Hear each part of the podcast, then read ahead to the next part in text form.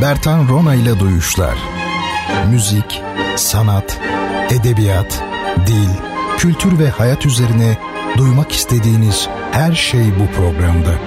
Bertan Rona ile Duyuşlar her cuma 22'de Samsun'un Gerçek Radyosu'nda. Bertan Rona ile Duyuşlar başlıyor. Sevgili dinleyicilerim hepinize iyi geceler diliyorum efendim. Bertan Rona ile Duyuşlar programı 15 günlük bir aranın ardından başlamış bulunmaktadır. Geçen hafta tamamen benden kaynaklanan nedenlerle e, program yapamamış idik. Bu gece inşallah onun acısını çıkaracağız. Görüşmediğimiz süre içerisinde hepinizin iyi olduğunu ümit ediyorum.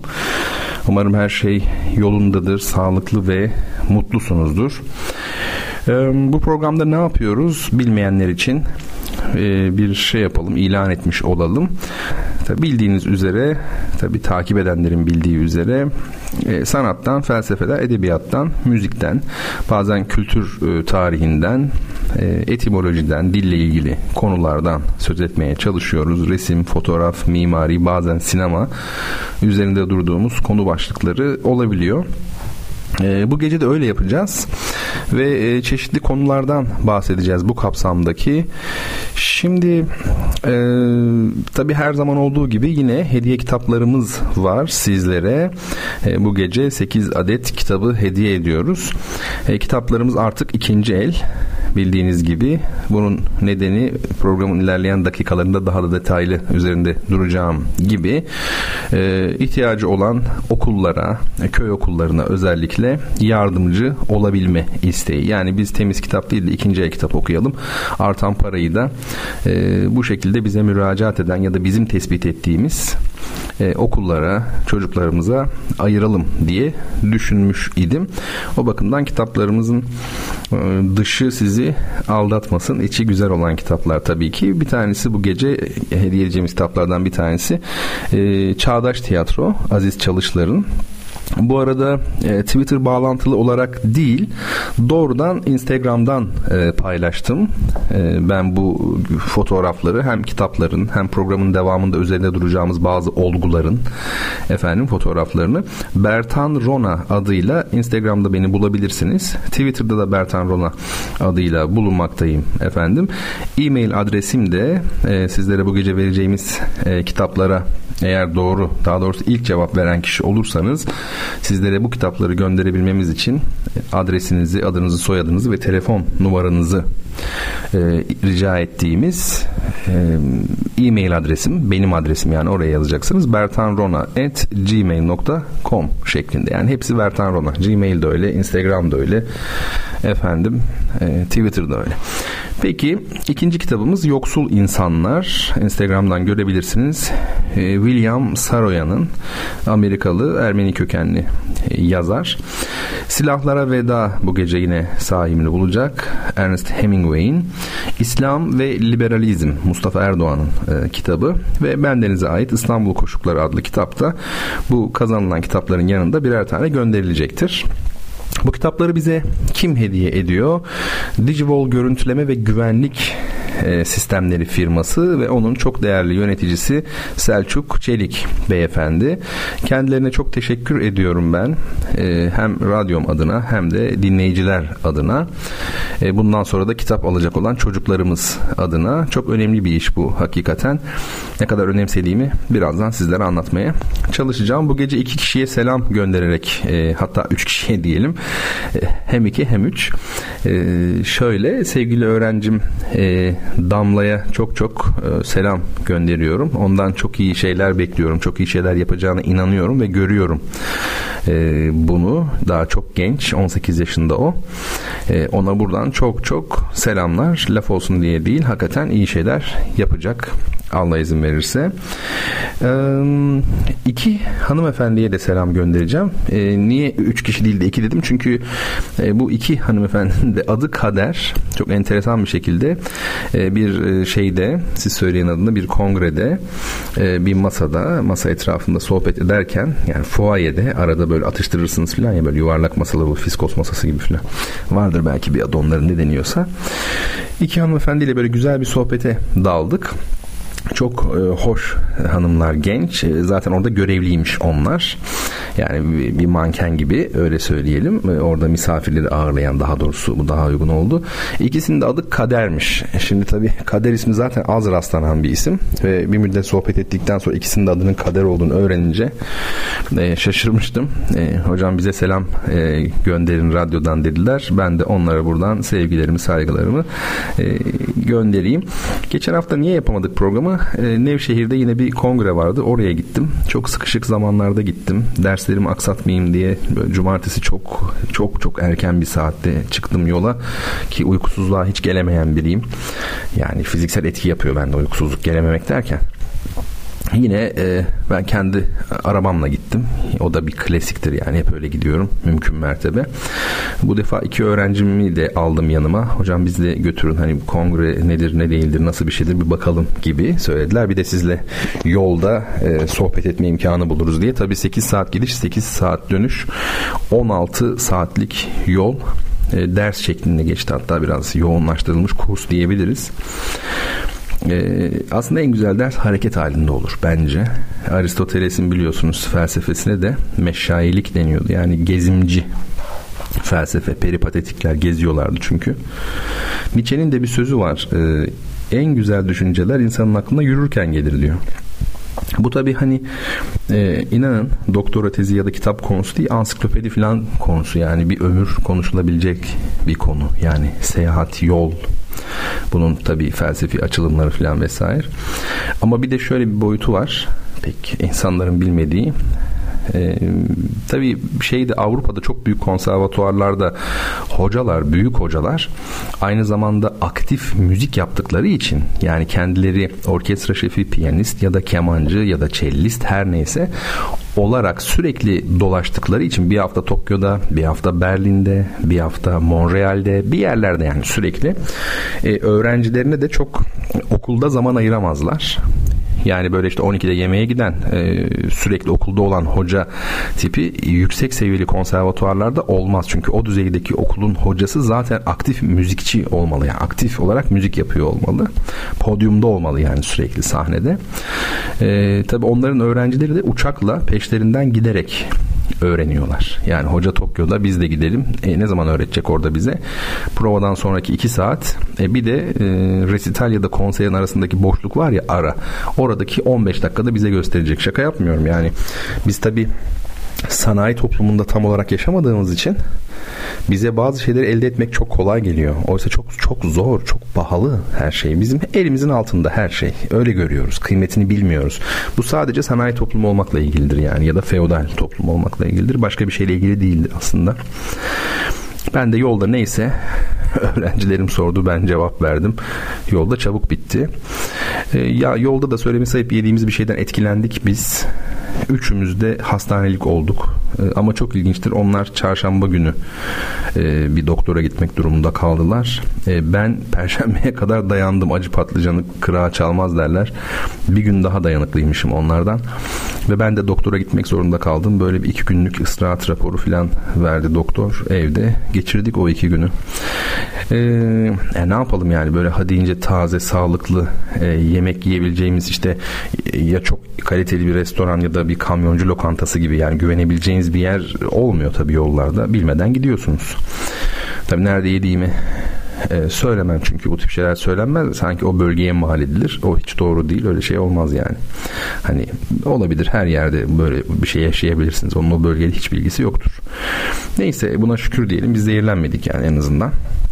Şimdi Instagram'dan çeşitli fotoğraflar e, paylaştım sizinle. Kitaplarımızın, hediye kitaplarımızın fotoğraflarının dışında e, sevgili öğrencim Gökçen işte benimle gelen e, kongreye E, ve tabi aynı şekilde Selçuk, sevgili Selçuk. ikisine de buradan selamlarımı gönderiyorum. Beni dinliyorlarsa.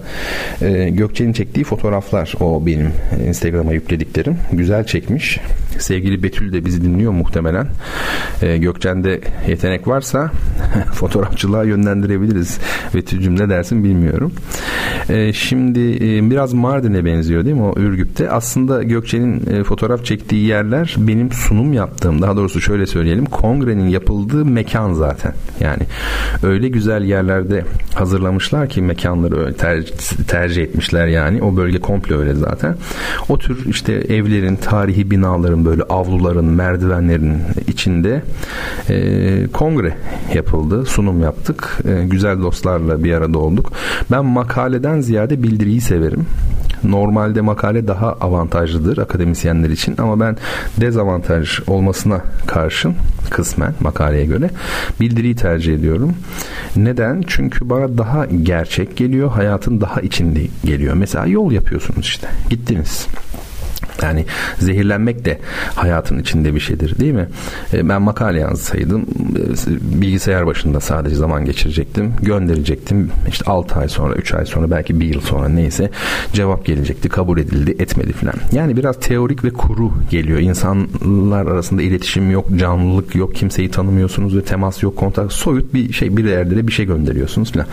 Çıkınca seviniyorsunuz ama öbürü sözlü sunumu gerektiriyor. insanlarla bir arada olmayı gerektiriyor. Yani kongre beni daha çok etkilemiştir. Bu benim felsefi duruşumla ilgili aslında. Yoksa o kadar yolu niye yapayım? Dünyanın yolunu her defasında 1500 kilometreyi git gel. Eğri belden geç. Yani bulutların üzerindesin yani öyle yerler. Ee, ama işte dediğim gibi bu bir tercih meselesi. Neyse şimdi geçen haftadan kalan kelimemiz vardı. Hangi programda geçen haftadan kelime kalıyordur bilmiyorum. Ee, hani şöyle 2-3 tane kelimeyi analiz edecektik ama e, biri Mickey'di. Mickey kelimesi. Mickey'yi şimdi isterseniz yani zaman kalırsa biraz yine böyle yetiş yetiş yani şöyle gözüm artık şey oldu bu programda böyle sürekli saate bakıyorum ya yetiştirebilir miyiz yetiştiremez miyiz filan gibi. Ee, bir bakalım şimdi onu e, yapar mıyız yapmaz mıyız bilmiyorum ama şimdi bana iki tane istek var. Burada notlarım var. Onlara bakıyorum. E, çok ilginçtir. Etimolojiyle ilgili de pek istek gelmiyordu hocam şu kelime. Bu hafta iki tane birden yazılmış. Aslında 10 gün kadar oldu yazılalı da işte geçen hafta yapamadık.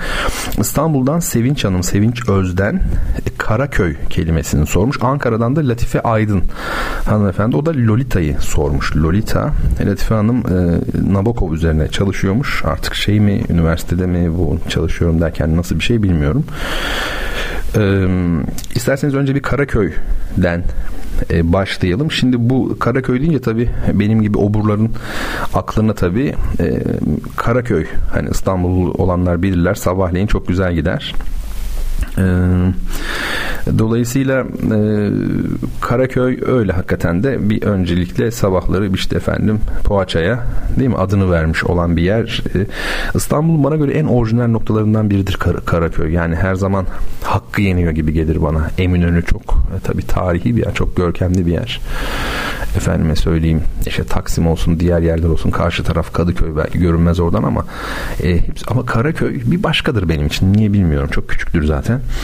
Şimdi Karaköy bu hani siyah köy anlamında değil bir kere onu söyleyeyim. Oradaki kara kara değil. Evvela bunu bir teslim edelim. Osmanlı dönemindeki ismi çünkü Karaköy değil zaten. Karayköy. Yani karanın sonunda bir de Yozgat'ın y'si var. Karay. Karayköy. E, şimdi bu Fatih Sultan Mehmet döneminde bildiğim kadarıyla e, Kırım bölgesinden e, Karaylar geliyor. Bunları tabi eski ismi e, Galata olarak bilinen bir semtin o bir köşesinde tabi şey yapıyorlar yerleştiriyorlar bu insanları. E, bir de Kefeli Ermenileri de ne zaman geliyor? Gedik Ahmet Paşa döneminde İstanbul'a geliyorlar. Onlar da bu Gedik Paşa denilen semt var ya işte oraya zaten yerleştirilmişler.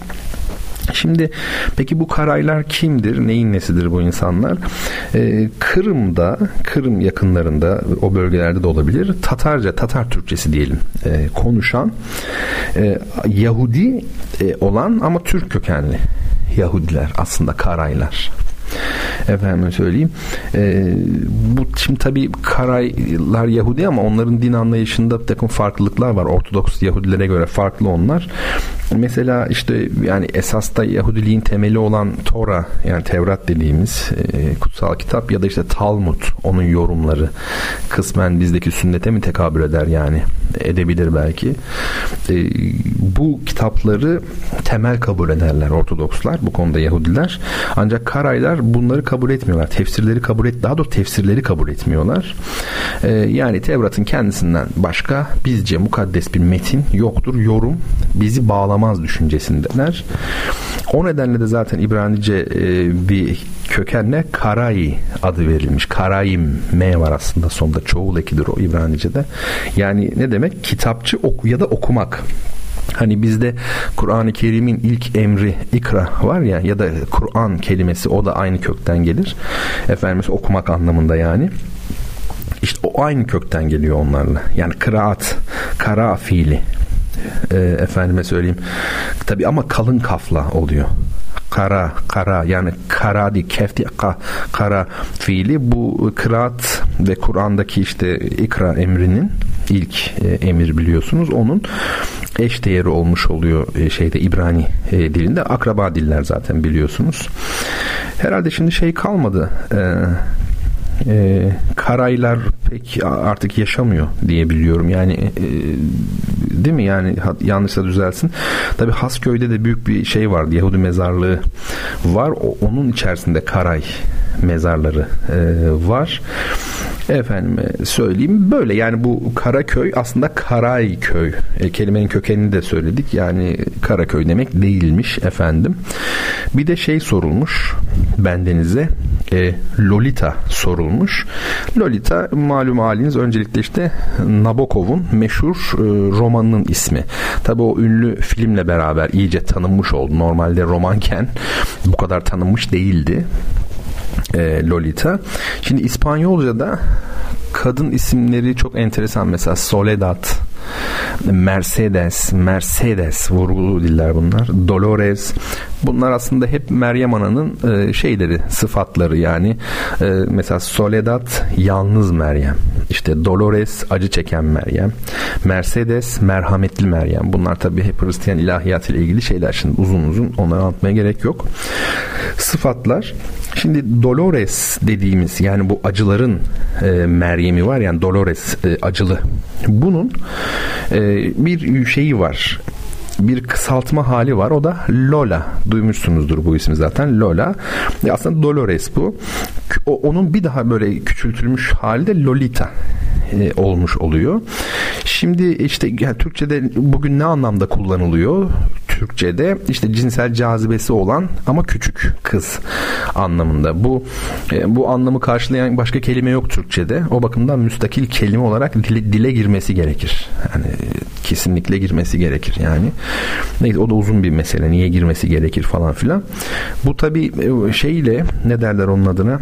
Eee hani Dolores'in Lola'ya dönüşü de şöyle olmuş oluyor. Bir vurgulu hece var burada. O da Dolores. Yani İspanyolların dediği gibi Dolores ve Dolores değil Dolores. Buradaki lo'yu e, çiftliyorsunuz. Lola. Ancak ikinci hani o a olmuş oluyor. Çünkü dişil eki. Anlatabiliyor muyum? Yani erkek olsa Lolo gibi bir şey oluyor garip ama öyle yani. Çünkü sonu A ile bitmiş oluyor. Bazı dillerde çok böyle hece vurgusu hakikaten kuvvetlidir. İspanyolca olsun, ne bileyim Yunanca gibi, İtalyanca gibi diller. Burada doğal olarak böyle bir şey olmuş oluyor. Mickey'e de bakarız. Yani Mickey e, istekleri yerine getirmiş olduk. Eğer zaman olursa e, Mickey ile de ilgileniriz. Ben şimdi size bir soru sorayım. E, kitap hediyesi kazanmak için ilk kitabımız neydi hatırlamıyorum Bakalım neymiş. Ben de şuradan bakayım. Çağdaş Tiyatro Aziz Çalışlar'ın bana Azerilerin dediği gibi çok meraklı bir kitap yani. İlginç bir kitap. Soru şöyle. Bu akşamın soruları, bu gecenin soruları biraz zor olabilir. Ee, nedenini anlarız bir süre sonra yani. Biraz daha zor olabilir geçtiğimiz haftalara nazaran. İlk soru şöyle.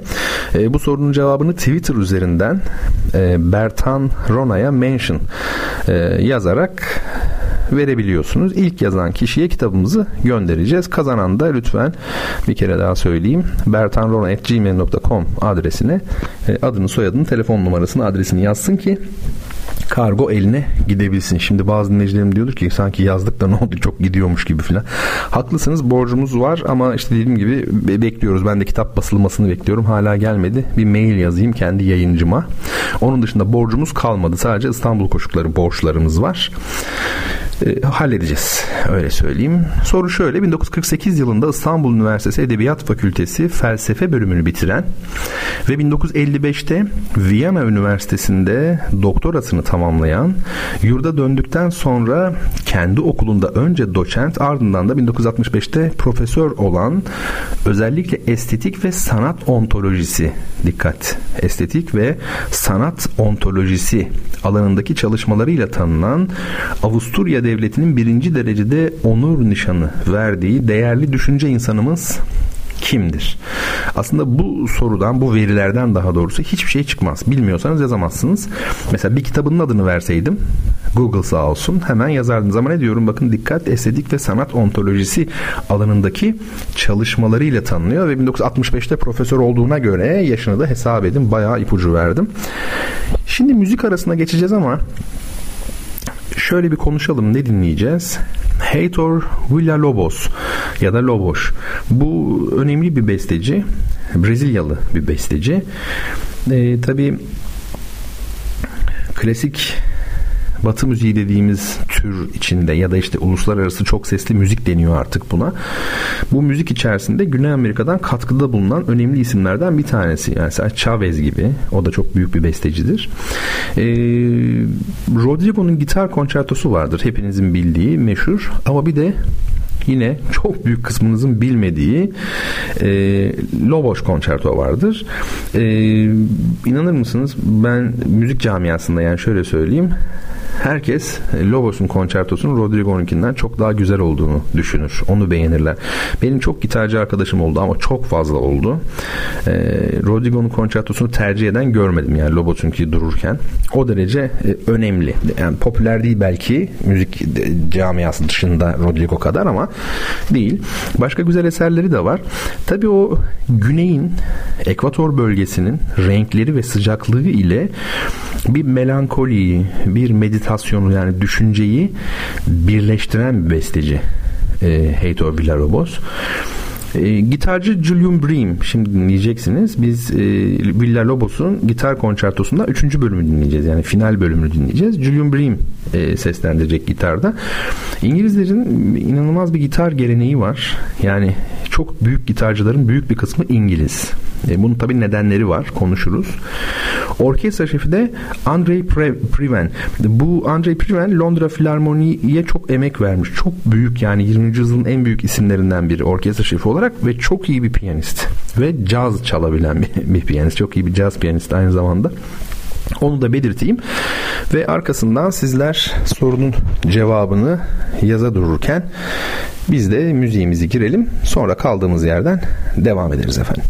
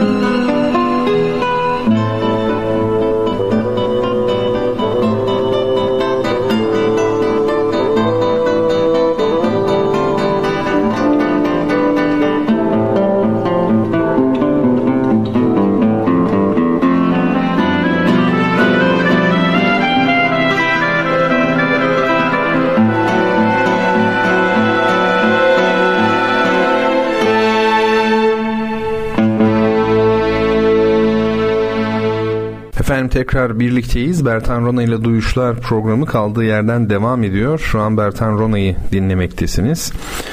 Ee, Bertan Rona ile Duyuşlar programını sizler için hazırlayıp sunan ama gerekli gereksiz her böyle spotta, jenerikte Bertan Rona adı geçtiği için utanarak Duyuşlar programı diyen. Aslında program adı Duyuşlar ya. Bertan Rona ile Duyuşlar nereden çıktı bilmiyorum. Öyle kaldı o baştan. Onu bir değiştirsek mi ne güzel olur. Duyuşlar yani duyuşuyoruz hep beraber. Evet Gülsüm Hanımcığım bizi dinliyordur. Duyuşanların piri o. Çok az ses çıkarır o ama çok ses çıkaranlara bedeldir yani onu söyleyeyim. Şimdi e, sevgili Betül demiş ki Meryem Betül Koçak hocam fotoğrafları Gökçen mi çekti demiş. E, bakmak isterim demiş. E, Valla ben sizin telefonlarınızı birbirinize veririm ya da çalışmalarınız artık sosyal medya üzerinden ne güzel olur değil mi? Yani Gökçen'cim yazık bir tane küçük cep telefonuyla çok sınırlı bir zaman dilimi içinde. Yani benim sunumu da dinlemek istiyor ama oraları da hava kararmak üzere çünkü kararmadan e, birkaç fotoğraf çekeyim düşüncesiyle böyle amatörce çekmiş ama demek ki o şey var yani onda değil mi? Öyle kadrajı madrajı tutturmuş bir şeyler yapmış yani. Peki. Şimdi Hilal Hanım diyor ki silahlara veda için tetikteyim diyor. Peki Hilal Hanım bakalım nasıl sonuçlanacak? Ee, doğru e, cevabı veren kişi İrem the Akido Resistant. Peki öyle mi okunuyor? İrem Tarko diye yazılmış. İrem Hanım diyelim artık biz ona. İsmail Tunalı doğru cevap. Bir de gülücük yapmış herhalde biliyordu kendisi. Ya resimle ya sanatla ilgili biridir belki de. Ve sevgili Şura e, ressam arkadaşım. E, Şuracım da Şura ben senin haline çok üzülüyorum. Çünkü hep ikinci oluyorsun deyip biraz böyle şey yapayım kızdırayım Şura'yı. Tabi İsmail Tunalı özellikle Şura'nın ve hani onun gibi ressam olan resimle ilgilenen insanların bileceği bir isim. Çünkü sanat ontolojisi, e, modern resim, e, estetik gibi alanlarda hep kitaplar olduğu için Elif Merve Hanım, Merve Mutlu, e, o da İsmail Tunalı demiş ve sevgili Reşat Bulut çok değerli çok çok değerli tiyatrocu arkadaşım takip etmenizi öneririm. Twitter'da var kendisi. Reşat e, Bulut da İsmail Tunalı demiş. E, sevgili Reşat'la da inşallah çok güzel şeyler yapacağız. Ben ondan eminim de sadece zamanı gelmedi daha. İşte ben böyle taşınma maşınma falan şu bu. E, önümüzde bir takım projeler var. Birlikte e, güzel işler yapacağız. Reşat tiyatrocu e, efendim e, dublaj yapıyor çok çok güzel dublaj sanatçısı aşağı yukarı her türlü alanda var. Dizilerde, başka yerlerde filan. Yani bu kadar çok uçakta olan biri var mıdır bilmiyorum. Ee, Reşat bir gün onu konuk olarak alacağım e, programa. Güzel bir söyleşi yaparız karşılıklı kendisiyle. Tekrar merhabalar, iyi akşamlar Reşat'cığım. Şimdi e, kitabımızın Birinci kitabımızın sahibi Merve Hanım. Ona göndereceğiz biz tabi İrem Hanım özür dilerim. Göndereceğiz kitabımızı. bertanrona.gmail.com'a lütfedip adını soyadını e, telefon numarasını ve adresini yazarsa memnun olurum. Çünkü başka türlü kitabı gönderemiyoruz. E, ne yazık ki. Efendim devam edelim. Şimdi bendeniz 1 Kasım'da Yıldız Teknik Üniversitesi'nde olacağım İstanbul'da. Saat 11.25'te e, bir konuşma yapacağım. Bu TEDx konuş, konuşmaları var ya o kapsamda bir şey konuşma.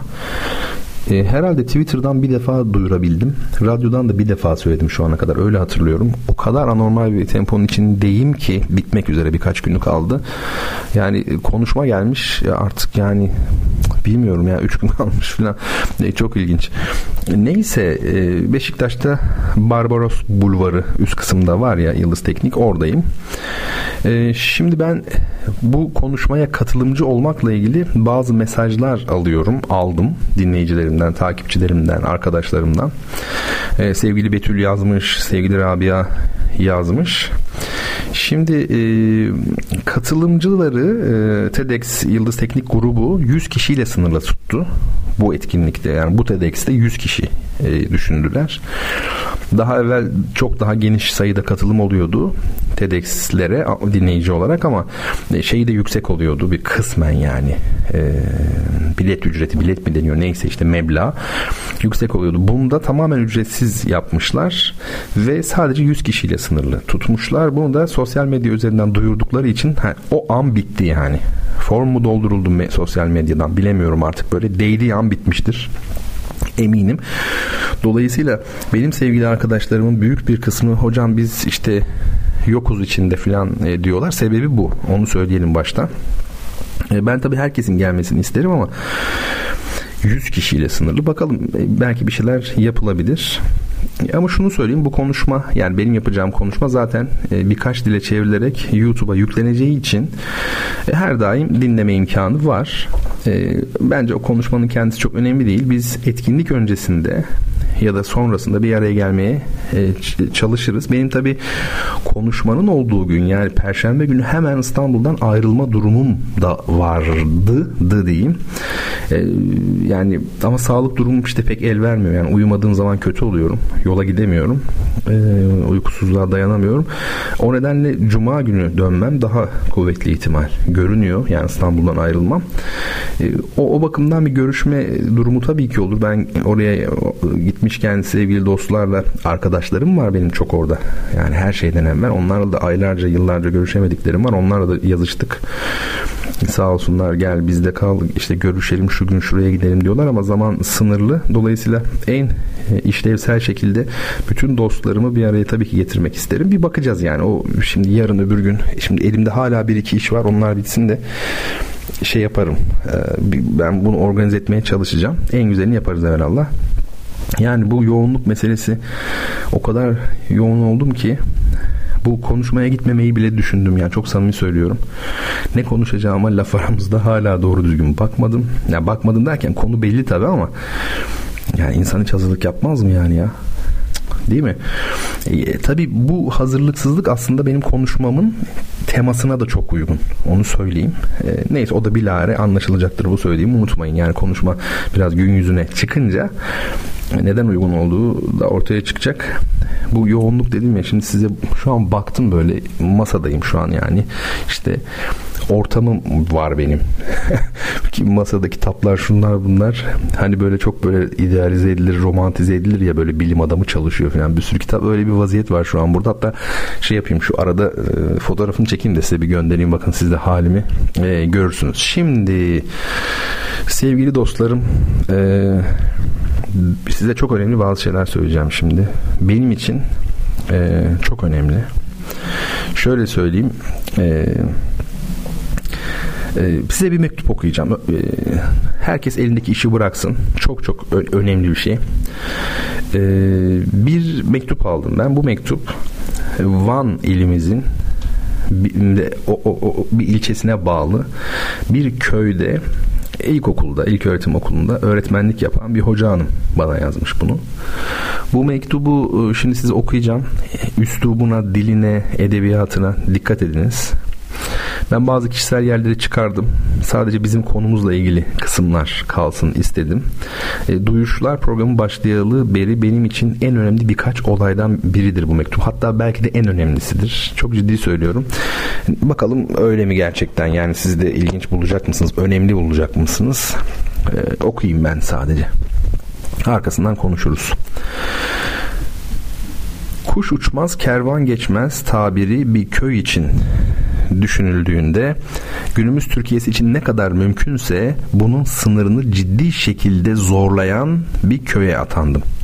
Size durumu şöyle tasvir edebilirim. Yaklaşık 60 yıllık iki sınıflı yıkım kararı olan eğitim yerinden ziyade daha çok hayvan dinlenme yerini andıran, rutubetli tahtaları, duvarlarına sinmiş hayatlardan yıkılmaya pek meyilli duvarları olan, yine de çocukların bir mabede gelir gibi ışıl ışıl gözlerle geldiği, Çantalarında sadece otlu peynir ve tandır ekmeği taşıdığı, yırtık ayakkabıları, kirli yüzleri ve hatta yokluğun bile kati suretle gölgeleyemediği müthiş gülüşleri, dünyayı köyden ibaret zanneden ve bu kabullenilen gerçeklikle müthiş mutmain yüzler olan bir yer anlatmaya çalışıyorum şu an size.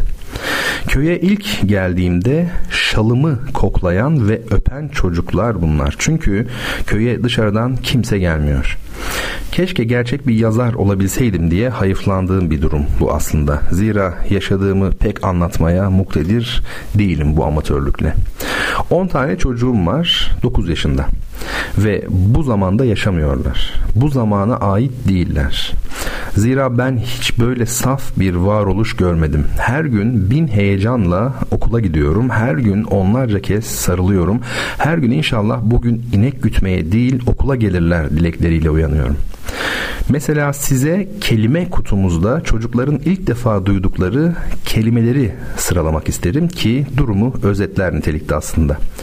Alçak gönüllü, adalet, öksüz, yetim, ülke, şair, dize, kıta, buzağı, alfabe, cömert, öğüt, nasihat, internet vesaire.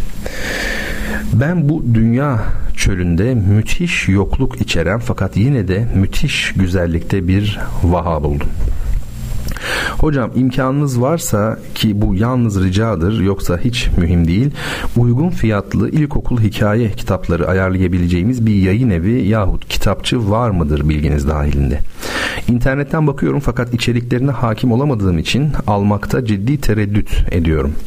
Keloğlan'ın tembellik ve kurnazlıkla köşeyi dönmesini içeren kitaplar okutmak istemiyorum açıkçası çocuklarıma. Bu konuda siz benim için çok çok iyi bir referansınız. Olursa çok memnun olurum. Bir de hocam programda çocuk edebiyatına da ara ara değinebilirseniz bizim gibi öğretmen dinleyiciler için çok faydalı olacaktır kanaatindeyim. Allah'a emanet olun. Çokça sevgiyle. Şimdi siz böyle bir mektup alsanız nasıl hissedersiniz yani ne hissedersiniz? Değil mi yani ne kadar e, mektubun yazılışı bile çok güzel hakikaten yani o samimiyeti o böyle olgunluğu ben e, hissediyorum ee, hoca hanım çok güzel ifade etmiş durumu. Özellikle bu şalın koklanması olayı yani beni travmatize etti yani hakikaten. Düşünebiliyor musunuz? Bir hoca köye gidiyor. Hocanın boynundaki şalı alıp e, kokluyorlar. E, çünkü daha dışarıdan gelen hiçbir şey olmamış o ana kadar köye. İşte kapalı toplum derken ben bunu anlatıyorum. Yıllardır yani. Neyse burada e, şimdi e, bu benim için duyuşların dediğim gibi en önemli ilk bölümünden biri en önemli cereyan olaylardan bir tanesi. Aslında daha da şiirsel bir mektup. Ben belli kısımlarını e, okudum. E, değerli çünkü bu hoca hanım gibi o çocuklar da çok ama çok değerli. Ben size bir şey söyleyeyim mi? Yani artık Bertan Onay'ı az çok tanımışsınızdır diye düşünüyorum. Radyo programı değil de böyle kendi aramızda sohbet gibi hep yapıyorum ben bunu hakikaten de. Yalanım yok ki yani niye saklayayım? Yani şöyle söyleyeyim benim yalanım dolanım hani olsaydı radyo programında o zaman kaygılı olabilirdim. Şunu söyle bunu söyleme diye. Yani çekinecek neyim var ki? Az çok tanıyorsunuz beni. Ben benim için o çocuklara gönderilebilecek kitaplar bütün samimiyetle söylüyorum. İşte bu perşembe yapacağım e, konuşmadan TEDx konuşmasından çok daha önemlidir. Ha, yanlış anlaşılmasın onlar beni davet ettiler sağ olsunlar kıymet bilmezlik etmeyeyim etmem de asla hem düşüncelerimin e, belki de yüz binlerce insana, gence ulaşmasında çok etkili olacaklar ama yine de Van'ın o ilçesindeki o köydeki çocuklarımıza kitap göndermek benim için daha önemli. E, zaten bizim ikinci el kitap hediye etmeye başlamamızın nedeni e, söylemiştim okullara kitap gönderebilmek içindi. Dolayısıyla biz bu okulumuzu şimdi öne alıyoruz. E, ben hocamla e, telefonda görüşüp bu meselenin detaylarını konuşacağım tabii. Bu arada e, çok sevgili bir öğrencim ama daha çok bir arkadaşım diyeyim. Sevgili Enes okullara kitap hediye edeceğimizi duyunca hocam ilk belirlenecek okula ben hediye etmek istiyorum demişti sağ olsun. Ben de çok sevmiştim tabii. Yavrularımıza güzel ve nitelikli kitaplar göndermiş olacağız. Satranç takımları da göndereceğiz. Başka ne olabilir söyleyin. İşte hepsini göndermeye çalışalım e, hoca hanım. Buradan ben şimdi sesimi duyan herkese bir çağrı yapmak istiyorum. Yani iş adamı olmamıza gerek yok yani. Az önce mektubunu e, okuduğum ve bizden destek isteyen hocamızın bu Van'ın bir köyündeki okul çocukları için kitap veya benzeri şeyler göndermek istiyorsanız ki bence isteyin. E, lütfen benimle iletişime geçin. Radyoyla da geçebilirsiniz ama benle geçin. Kitap, satranç takımı, enstrüman, e, bilgisayar olabilir mesela okul için. Ya da efendime söyleyeyim e, sulu boya takımı, palet yani bilmiyorum işte aklınıza ne geliyorsa kitap e, başta olmak üzere gönderebilirsiniz. Mail adresim bertanrona.gmail.com hatta önümüzdeki günlerde bir şey de yapabiliriz. Yani bu para şeklinde de yapabiliriz bunu. Yani İlla ki herkes kitap al- alamayabilir yani zaman bulamayabilir. Para e, bir havuz yaparız mesela. Faturalı falan bir şekilde tabii ki resmi olarak. E, oradaki parayla mesela şeyden internet üzerinden satın alınıp doğrudan oraya da yönlendirilebilir. Bir bakalım ya itibat halinde olalım. Ben bütün dinleyicilerimden herkesten katkı bekliyorum. Öğrenci olanlar dahil. Ha, sıkıntısı vardır, ucu ucunadır falan bazı şey. O ayrı ama bir kitap bir kitaptır ya. Üç tane olsun kardeşim yani sıkıntı değil. Tabii hele hele benim bazı yazıştığım böyle dinleyicilerim var. Biraz daha yakın olduğumuz hani zaman zaman. Onlardan kesin bekliyorum zaten. Hakikaten bozulurum yani onu söyleyeyim. Yani 100 lira ayırsak ne olur kardeşim yani. 50 lira ayıralım yani mesela hiç olmazsa. ikinci el kitapta 50 liraya dünyanın kitabını alırız yani. Bir kişi 50 lira verse 10 tane kitap alsa 10 kişi 100 kitap yapar. Yani e, benim evimdeki kitap sayısı 1000 cilt yoktur belki de yani. Biz 100 cilt çok ciddi bir rakam yani 500 ciltle o kütüphane yaparız. Dediğim gibi bu okulumuzla başlayacağız ve bundan sonra ihtiyacı olan her köyümüzdeki e, çocuklarımıza sadece köy olması gerekmiyor. Yani başka şekilde ihtiyacı olan insanlar da olabilir. Gücümüz yettiğince destek olmaya çalışacağız. Bu işler e, ilerleyecek. E, bu şekilde başlayacağız ama yetenekli, başarılı öğrencilerimize burs vermeye kadar yolu var. Uzanacak bu iş. E, Allah yapacağım bismillah deyip e, bu gece itibariyle başlamış oldum artık. Şimdi ama tabii benim bu kadar isteklerimi sizin yerinize getirmeniz için sizle aramı iyi tutmam lazım. Yani bir kitap daha hediye edeyim size. Soru soruyorum şimdi. Soru şöyle. İstanbul Üniversitesi Edebiyat Fakültesi İngiliz Dili ve Edebiyatı bölümünü bitirdi. Ardından aynı bölümde asistan oldu. 1954'te doçentliğe, 64'te profesörlüğe yükseldi. 81'de emekliye ayrıldı. 72'de yayınlanan Edebiyat Kuramları ve Eleştiri adlı yapıtıyla büyük ilgi gördü ve 73 Türk Dil Kurumu Bilim Ödülünü kazandı.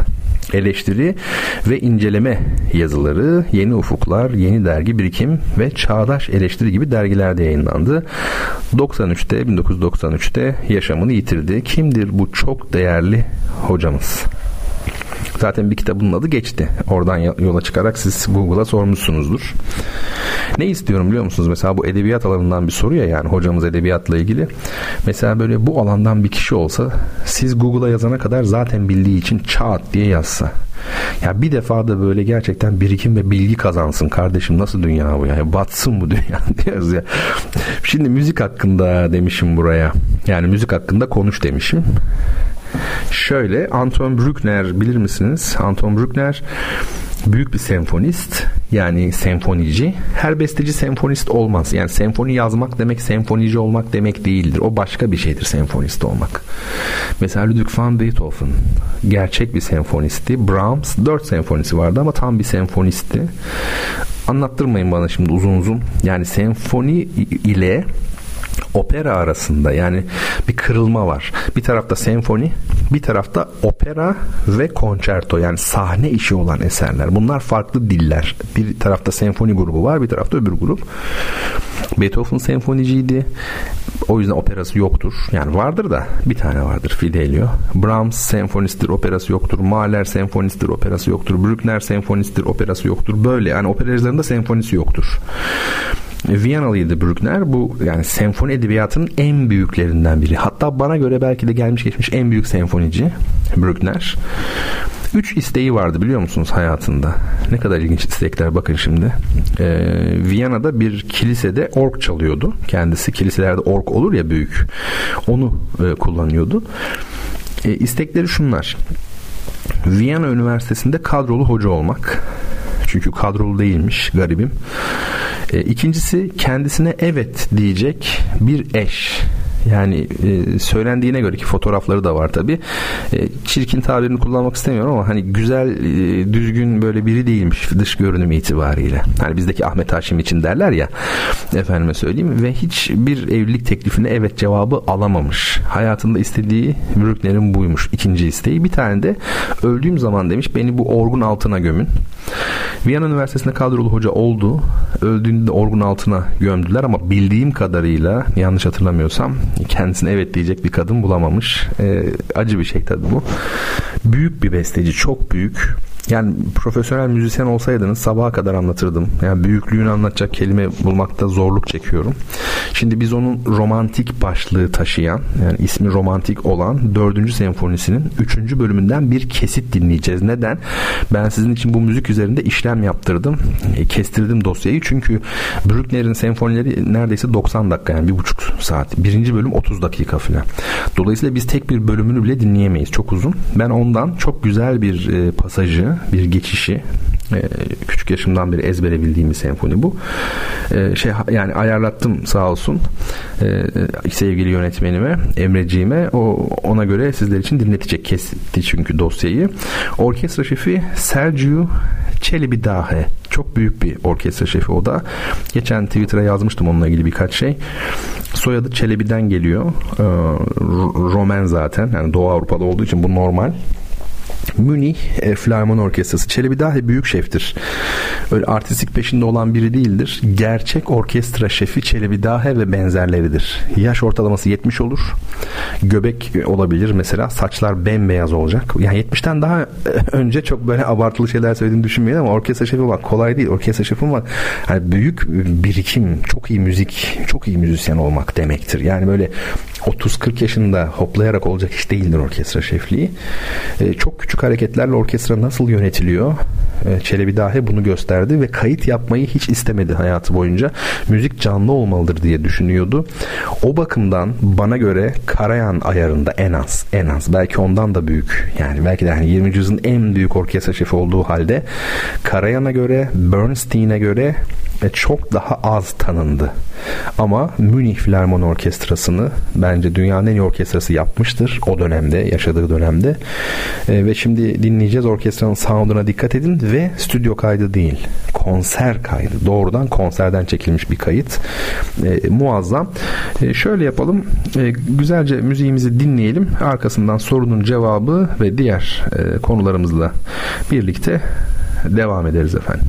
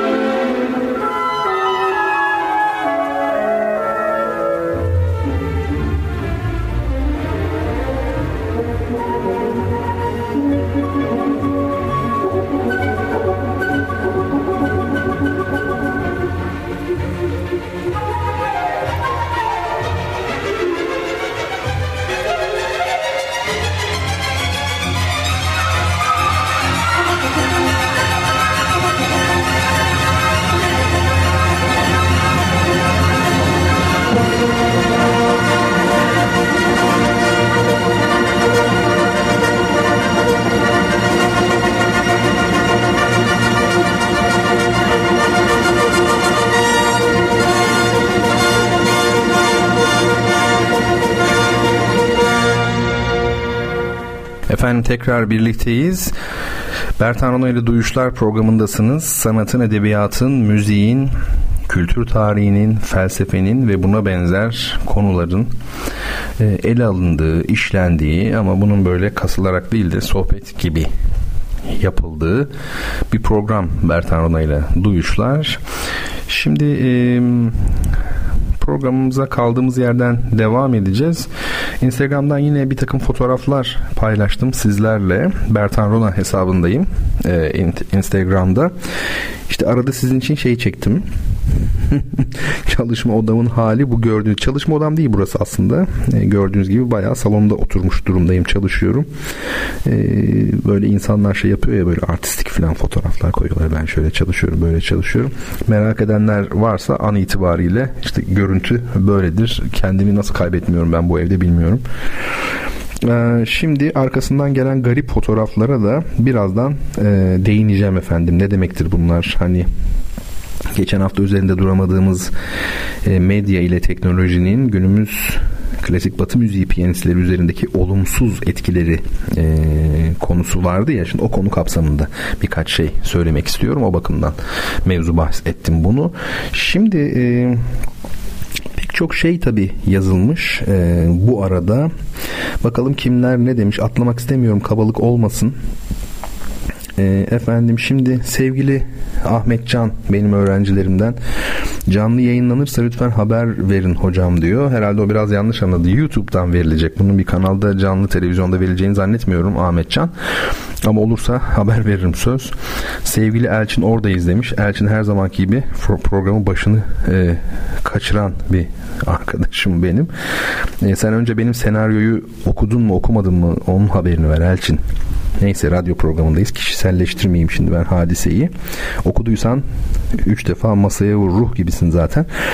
E, Elçincim 100 kişi alınmış. O bakımdan içeri girme imkanı yok ama konuşma 18 dakika sürecek bu arada. Onu söylemedim sevgili dinleyicilerime. Orada olacak olan arkadaşlar yani uzun sürmeyeceği için oraya gelip hemen orada böyle birazcık hava alıp beni alıp gidebilirsiniz. Yani öyle de bir şey var 18 dakika. Peki şimdi başka efendime söyleyeyim birkaç şey daha var. Atlamayayım. Şöyle hızlıca e, geçiyorum. Özellikle Twitter'dan tabii yazmışsınız. Şimdi Selçuk Bey demiş ki Hocam maalesef yoğunluk nedeniyle ancak programa yetişebildim demiş. Umarım çok şey kaçırmamışımdır diyeceğim ama biliyorum kaybım büyük demiş. Neyse geç olsun güç olmasın. Kesinlikle öyle programın tekrarı veriliyor zaten. Ayrıca biz her zaman konuşuruz. Bir de demiş ki Selçuk Bey yarısında yakaladım. Bir yerlere kitap gidecekmiş sanırım diyor. Çok ne kadar naif değil mi Selçuk Bey? Beni yazın listeye lütfen. Her nasıl bir kampanya ise bu ben varım demiş. Hem bütün kitaplarımızı o hediye ediyor bir de kampanyaya da öncelikli yazılıyor Selçuk Bey sağ olsun. Ben de kambersiz düğün olur mu dedim yani. Her nasıl bir kampanya ise ben varım diyor. Kambersiz düğün olmaz. Bir zamanların terzisi, şimdinin MMS'si, adını bilmediğim, sanını bilmediğim, cismini, ismini bilmediğim ama gönülden böyle aylardır bir Twitter'da ve programda takip eden bir dostumuz. Çok şükür burada izlemiş. Allah şifa versin. Rendelenmiş zencefil ve bal karışımı ile mümkün olduğunca dinlenin lütfen demiş. Ee, uygulayacağım bunu. Çok çok çok çok çok teşekkür ederim. Allah razı olsun. Sevgili Reşat da demiş ki şimdi bakın nefis bir haber bu. Yani denk gelirse tabii ama olsun. Ee, hani tiyatrocu arkadaşım Reşat takip edin kendisini. Çok değerli bir sanatçıdır. Çok değerli bir insandır dedim ya. Ya demiş ki güzel ifadelerin için çok teşekkür ederim sevgili hocam. Biz de demiş trup olarak herhalde grubu kastediliyor tiyatro grubunu. Denk getirirsek turne programını ayarlayıp Van'a gidip Karagöz Hacivat oynarız demiş. Ee, herhalde Van'daki hocamız da bizi dinliyordur. Bakın ne güzel değil mi? Ufak ufak böyle sonuç almaya başlıyoruz. Ee, sevgiler selamlar iyi yayınlar. Ee, çok teşekkür ederim sevgili Reşat'cığım. Ee, güzel arkadaşım. Umarım denk gelir ama denk gelmese bile bu yani niyet e, çok çok önemli. Ee, kitaba ulaşan, hediye kitaba ulaşan Merve Hanım olmuş. Merve Mutlu. Ee, Berna Moran Doğru cevap Bertan Rona'ya ne kadar benziyor değil mi? Be, be, bilmiyorum yani bence benzemiyor aslında da çok benzetiyorlar yani hep gülüyorlar filan. Berna Moran. İrem Hanım da yani ikinci kitap olarak alacaktı ama kıl payı kaçırmış. Nurhayat Hanım, efendime söyleyeyim Veysel Bey ve Emre Bey, Emre Kayalıoğlu onlara hediye edemedik çünkü ilk bilmek gerekiyor yani birinci olmak gerekiyor şu biliş meselesinde. Ee, peki şimdi biraz devam etmeye çalışalım. Zamanımız e, son derece e, kıymetli. Şimdi e, sevgili Betül'den bahsedeceğim biraz. Meryem Betül Koçak'tan kısaca. Sevgili Betül geçen hafta bana benim için çok değerli olan bir hediye gönderdi sosyal medya üzerinden. Nedir bu? Çektiği bir fotoğrafı, kendisi fotoğrafçı biliyorsunuz. Bazı çalışmaları üzerine de e, kendisini konuk almıştık. Yani anlatmıştı bize sağ olsun e, bazı yapıtlarını yine Instagram'dan paylaşarak böyle bir ortam oluşturmaya çalışmıştık bir medya. E, şimdi bu defa bir hediye gönderdi sağ olsun. E, Betül'ün bana böyle güzel hediyeleri olur zaman zaman. E, çektiği bir fotoğrafı kendisi bana ithaf etmiş. Yani bana armağanlamış. Öyle derler ya yani ithaf etmek, adamak öyle diyelim. E şimdi sağ olsun var olsun çok müteassis oldum. E, duygulandım hakikaten. Benim için e, bir de beste yapılmıştı daha önce. Bu programda çalmıştım. Bir öğrencim bir parçasını bana adamış. Adını da Bulerias Rona koymuştu. Yani bana ikinci defa bir eser ithaf edilmiş oluyor. E, Valla ne diyeceğimi bilemiyorum. Yani bunları hak edecek ne yaptım? Yani e, çok teşekkür ederim. E, tarifi pek kolay olmayan değişik ama olağanüstü bir duygu. Yani mesela tatmak isteyenler varsa bana mesaj yazsın. Küçük bir gitar parçası falan besteleyeyim size adayım anlarsınız. Yani hoş bir duygu. Yani bir kompozisyon sizin için yazılmış. Yani bu ne kadar güzel bir şey. Bir fotoğraf size sunulmuş mesela. Bu harika. Olağanüstü bir şey e, sevgili Betül'ün bu harikulade e, çalışması üzerine haftaya bu programda ben konuşmak istiyorum. Yani yüzde 65 ihtimalle haftaya yine yüzde yani 35 ihtimalle de bir sonraki haftaya kalabilir. Çünkü bu TEDx falan meseleleri beni düşündürüyor biraz. Yani sürekli koştur moştur zaman bulamayabilirim ama e, bir bakacağım yani duruma. Yani umarım program kaçmaz.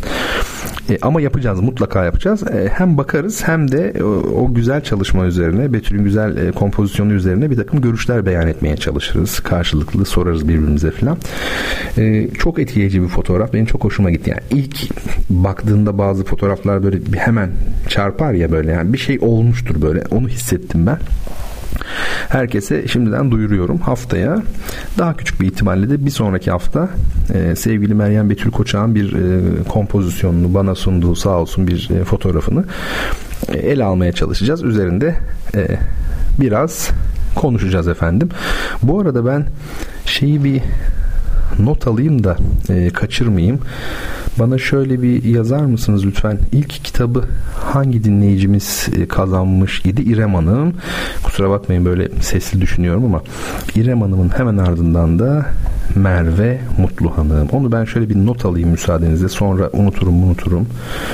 İrem Hanım Bazen diyorum ki çok mu samimi program yapıyorsun yani insanlar bunu yanlış mı anlar diye. Ama ben anlamadığınızı hissediyorum.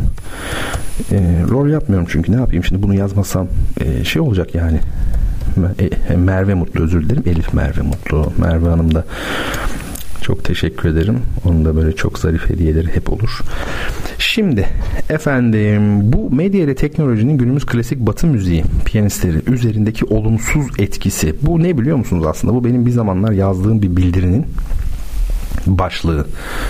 Zaten böyle uzun olduğu zaman mutlaka ya makale olur ya da bildiri olur yani bildiğiniz gibi. Şimdi ne olmuş da e, piyanistler üzerinde bir takım olumsuz etkiler olmuş. Yani bu tabii çok uzun bir hikaye aslında ama şöyle söyleyelim teknolojinin de etkisi var efendime söyleyeyim e, medyanın da etkisi var olumsuz etkileri var tabii ki e, şimdi mesela bu şey böyle ne derler kariyer planlaması yapmak e, proje olarak ortaya çıkmak. Mesela fotoğraflara şimdi beraber e, bir e, şey yapalım. Sevgili Enes demiş ki hocam benim foto e, Twitter mesajlarım ulaşmıyor mu? demiş. Maalesef Enes'cim seni göremedim onu söyleyeyim. E, şimdi fotoğraflara bir bakalım. İsterseniz fotoğraflar üzerinden gidelim e, biraz. E, efendim bu fotoğraflarda ben size ünlü bir takım isimleri göstermeye çalıştım. Bu ünlü isimler ama paylaşamamışım galiba öyle mi? Neden öyle bilmiyorum. Olmazsa aradan sonra yaparız. Ha yok paylaşmışım tamam. Ben biraz e, afili olsun diye de afili olsun diye değil de çok hoşuma gitmişti. Bu şey var ya Angelina Jolie'nin piyano üzerindeki e, fotoğrafı piyanoya otururken. E, efendime söyleyeyim. Bu e, bunu da başa koymuştum yani. Şimdi mesela bu ikinci fotoğraftaki kim biliyor musunuz? Uçağın önünde ellerini açmış poz vermiş olan biri var. Bu piyanist Leng Leng. Bu Çinli bir piyanist. Ee, şu an şeyde e, klasik müzik camiasında number one olarak görülen bir piyanist. Yaşı çok genç. E, uzak doğulu olacak. Tabi biliyorsunuz teknik kusursuz olacak. Böyle makine gibi çalacaksınız. E bir de Çin devletinin sevgili adamı olacaksınız. Yani bakın bu uçak ona Çin hükümetinin tahsis ettiği bir uçak. Şimdi sıkı durun söyleyeceğim şeye. Bu uçakın içinde piyano olduğu gibi 17 kişilik ekibi var. Lang Lang'in. Bütün konserlere bu şekilde gidiyor. Yani her hafta dünyanın bir yerinde çalıyor. Workshoplar var. Şovunu yapıyor. Ağzını burnunu yamultuyor filan biliyorsunuz. Ya artık biraz öyle yapmanız gerekiyor. E, 17 kişilik ekibin içinde tabii şöyle annesi var. Herhalde kız arkadaşı filan var. Onun dışındaki herkes kimi masör, işte kimi piyano şeyi mesela bir hocası var, bir orkestra şefi, bir müzisyen bilmiyorum. Yani müziği iyi bilen biri. Şurayı böyle çal, burayı böyle çal diyen belki. Efendime söyleyeyim e, psikolog bile var biliyor musunuz? Yani her şey böyle 17 kişilik bir ekip muhasebecisi filan. Sekreteri, menajeri tabii ki. E, pilotu özel, hostesi özel. Lenk Lenk e, şeye gidiyor, konsere gidiyor. Muhteşem bir şey bu. E, ve e, tabii Çin hükümeti bunu ne olarak e, yapıyor?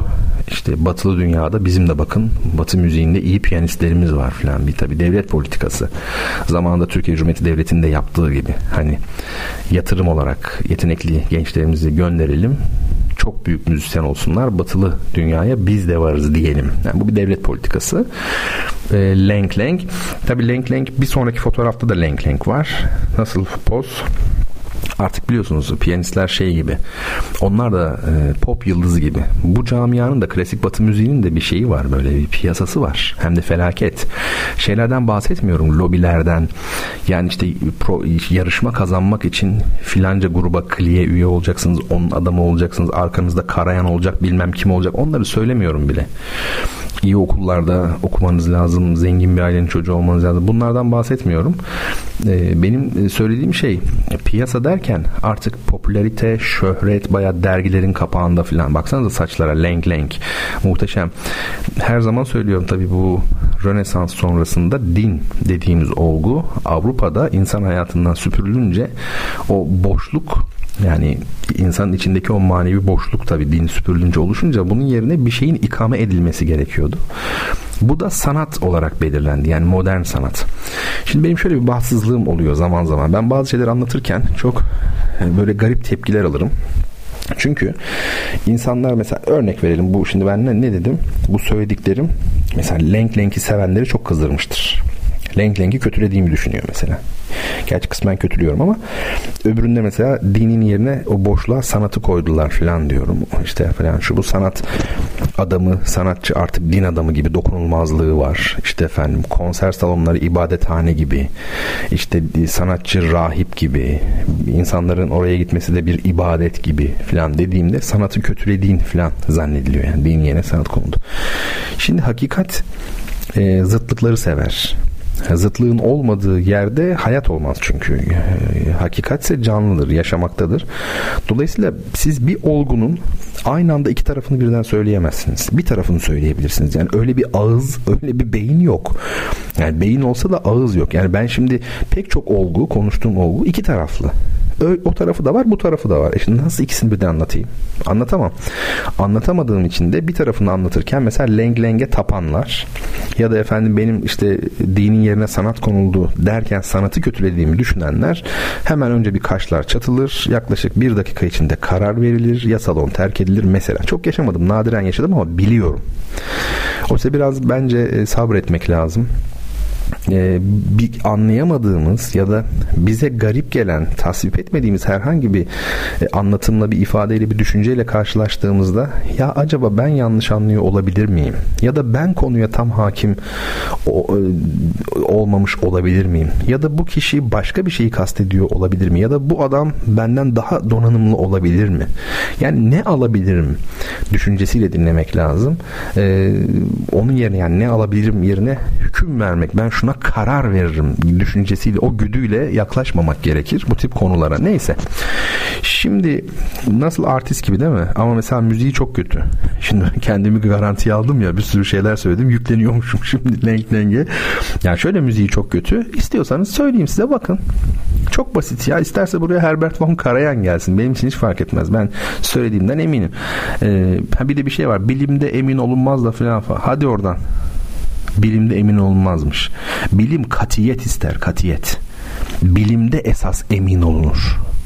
Ne demek bu? Size bir örnek vereyim mesela. Var mı avukat aramızda? Sokakta bir insanı Allah muhafaza yani radyo programında söylemek bile belki anlamsız ama biri birini öldürse mesela suçtur. Peki bir kişi bir diğerini öldürmeyi düşünse, hayatı boyunca öldürmeyi düşünse hem de en korkunç şekilde bir cinayet işlemeyi düşünse bu suç mudur? Suç değildir. Neden? Çünkü katiyet yoktur. Bilimde sübjektivite olmaz yorum olmaz. Bilimde e, nesnellik söz konusudur. En azından yani geleneksel manada bilim felsefesi açısından konuşuyorum. Yoksa böyle işte Heisenberg ilkesi şudur budur. Yani onlar ayrı davalar. Bakın o da ayrı bir boyutu işin. Kesinlik gerekir çünkü dışarıdan bakıldığı zaman görülmesi, anlaşılması gerekir. Öbürü niyet okumaya girer. Adamın e, birisini öldürmeyi düşünmüş, öldürmemiş. Niyetini okuyorsun o zaman. Öyle şey olur mu? Dışsallaşması lazım. Net. Üzerinde herkesin hemfikir olması lazım. Fıkıh. O yüzden bilimdir. En ufak detay bile önemlidir. Tartışmaya yer yoktur. Öyle değil mi yani fıkıh öyle bir şeydir. Ama başka bazı konular var ki mesela sanat, efendime söyleyeyim o konular çok daha fazla sübjektif olabilecek konulardır. Mesela ben bir resim göstersem size desem ki buradaki nedir? Eğer oradaki kırmızı bir balonsa biz hepimiz kırmızı balon diyeceğiz ona. Hiç kimse mavi balon diyemez. Ya da hiç kimse kırmızı masa var diyemez. Yani kırmızı balondur o. Ama bu balon sizin için ne anlatıyor dediğimizde o zaman işin rengi değişir. Biz asla üzerinde mutabık olamayacağımız şeyler söylemeye başlarız. İşte bilimde kesinlik yoktur. Bilimde şüphe vardır. Bilimde emin olunmaz. Yok ya biz zaten bilmiyorduk bilimde şüphe olduğunu, bilimde kesinlik olmadığını. Ya ilkokul birde bize öğretilen şeyi bilmiyorduk. Ya böyle saçmalık olur mu? Bilim iddia ile ortaya çıkar. Tez ne demek? Tez yazıyorsunuz bakın tez tez bir teziniz olacak sizin. Türkiye'deki tezlere baktığınızda daha çok bilginin duble edildiğini görüyorsunuz. Yani katlandığını görüyorsunuz. Oysa bir iddia yok. Daha evvel yapılmış şeyler katlanmış oraya. E, iddianız olacak, teziniz olacak. Bu iddia Arapçasıdır biliyorsunuz. Dava, dava ve dua ile aynı kökten gelir. İddia öbürü ne? Yani daha öz Türkçe olduğu söylenen kelime sav, savlamak. Yani sizin bir teziniz olacak, bir iddianız olacak, bir savınız olacak. E, tez savunması niye yapıyorsunuz o zaman? Bakın ne adı üzerinde test savunması savunacaksınız ya inanmadığınız şeyi savunabilir misiniz kardeşim? Ne demek bilimde e, eminlik olmaz? En çok emin olma bilimde olur. Ama nasıl olur? Siz görüşünüzü, tezinizi beyan edersiniz, ortaya koyarsınız. Argümanlarınız vardır, kanıtlarınız yani ortadadır. Ama bir başka kişi bunu çürütebilir ya da hayat bunu çürütebilir. Yani diyebilir ki bir başka kişi siz böyle böyle böyle dediniz ama diyorsunuz ama bakın ben böyle böyle böyle düşünüyorum. Benim kanıtlarım bunlar. Sizinkini çürüttü. Ya da sizin şu iki söylediğiniz şey arasında bir çelişki yok mu dersiniz. Yani bilim çarpışacak bilim çarpışacak ve e, hangisi doğruysa o ön plana çıkacak. Bilim tarihi böyle ilerlemiştir zaten. O iki kişi de birbirine sarılacaklar yani bu kadar. Ama bizde böyle olmuyor maalesef. Kişilikler ön planda. İnsanların birbirine duyduğu antipati ön planda. Ee, yani bilimden bahseden yok. Evet kardeşim ben eminim. Ben eminim. Ee, sen eğer daha eminsen ya da benim söylediğimin doğru olmadığına eminsen e, tırnak içinde söylüyorum yani lagaluga yapmayı geç ortaya doğrusunu koy. Ben sana alınmam. Niye kızayım? Bilimden bahsediyorsak ego biter. Bitmelidir. Ego ile bilim yapılmaz. Ego ile sanat da yapılmaz aslında. Siz bakmayın sahne sanatçılarında falan ego olur tabii ki ama üretici sanatkarlıktan bahsediyorum. Çünkü e, bilim için bilim söz konusu olduğunda Ahmet'in, Mehmet'in, Ayşe'nin, Fatma'nın bir önemi yoktur. Biz de ölüp gideceğiz. Yani bilim hepimizin daha üstünde bir değer olmuş oluyor. Sanat böyle. O bakımdan yani işte şey bunlar e, efendime söyleyeyim çok emin konuşuyorsunuz. Emin konuşuyorum evet. Yani inşallah siz de bir gün emin konuşursunuz yani ne diyeyim. Değil mi? Lang Lang bakın söyleyeyim işte bir şey girin YouTube'a Lang Lang yazılıyor. iki ayrı kelime L-A-N-G Lang Lang yani Lang Lang İngilizler öyle diyor. Türk marşı var ya Mozart'ın. Bir dinleyin bakayım Lang Lang'den. Bir de arkasından Daniel Barenboim'den dinleyin. Barenboim. Barenboim. Tamam ikisinden de Türk Marşı'nı dinleyin. Ne fark var ben size söyleyeyim. Biri piyanist, biri soytarı. Arada bu kadar net bir fark var. Ya piyanist demiyorum, biri müzisyen. Daniel çaldığında doğru çalıyor Mozart'ı. Lenk kesinlikle yanlış çalıyor. Daniel çaldığında ben piyanoyu duymuyorum, müziği duyuyorum. Lenk çaldığında piyanoyu duyuyorum. Arada böyle bir fark var. E, Daniel olması şart değil. Yani başka piyanistler de olabilir. Eski kuşağın büyük piyanistleri zaten öyleydi. Hepsi gittikçe bir kepazelik, rezalet var. Neyse çok kısaca bakalım fotoğraflara. Mesela Helen, Helen Grimaud. Bu Fransız piyanist. Bakın bu dergi kapağı. Wild Harmonies. Ne güzel değil mi? Vahşi armoniler falan. Güzel de bir başlık bulmuş. Ha, editörden bir aferin kapmıştır.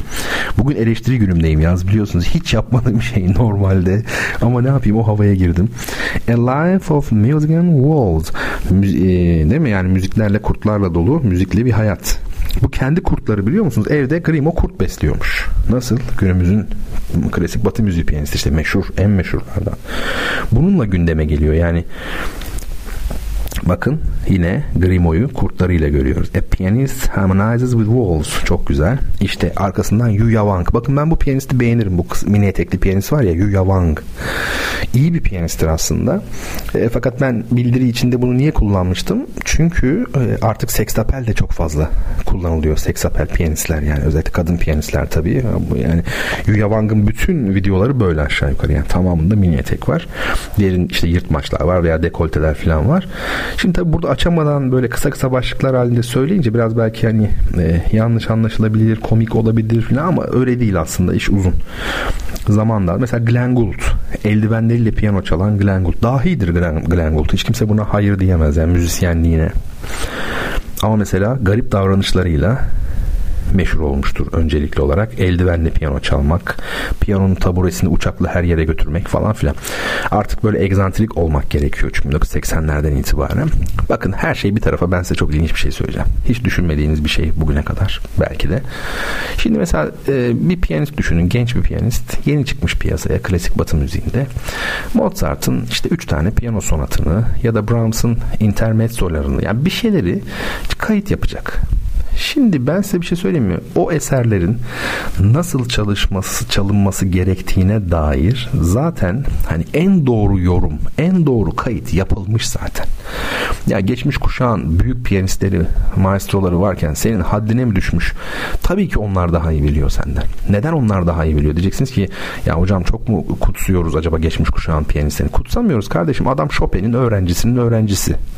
Chopin'den duymuş burası böyle çalınır diye. Ne konuşuyorsun yani? Chopin'in eserini çalıyor. Chopin'in istediği şekilde çalıyor. Yani o kelimesine kadar adamın ağzından çıkanı biliyor. Kendi hocası da onu anlatmış çünkü. Şimdi yeni kuşakta piyanistler bu durumda değil. Onu söyleyelim. Şimdi genç kuşak piyanist çıktı. Dediğim gibi Chopin'in bir eserini CD yapacak. Ama doğru kayıt, doğru yorum zaten yapılmış. Hem de kaç tane biliyor musunuz? 100 tane. Çünkü çok gerizekalı bile olsa bir insan şunu der ya. Ya ben nasıl doğru çalabilirim? Aa, Arthur Rubinstein'e bakayım hiçbir şey yapmasın. Arthur Rubinstein'in çaldığı gibi çalsın. Doğru Chopin çalıyor demektir. Şimdi bunu niye söylüyorum? Ama 100 tane öyle kayıt var. O eserler 100 defa kaydedilmiş. 100 ayrı piyanist tarafından bugüne kadar.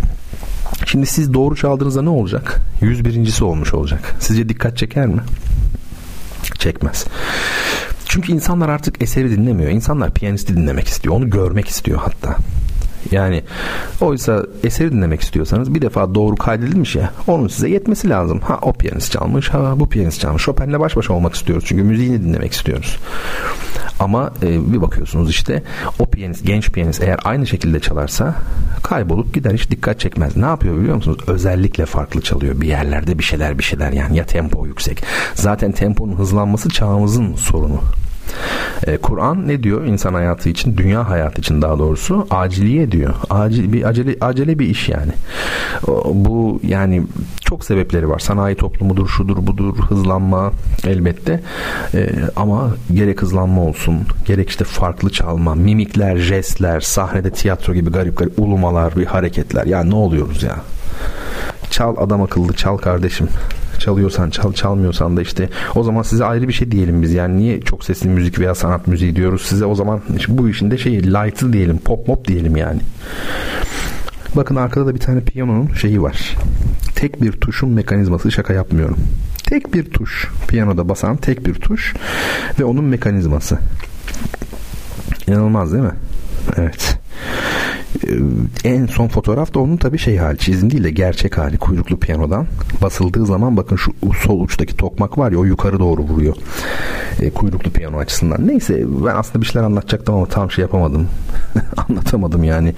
E, nasıl olumsuz etkileyeceğini. Vuslat başka bahara kaldı. Ya biz müziğimizi dinleyelim yoksa programı bitiremeyeceğiz yani.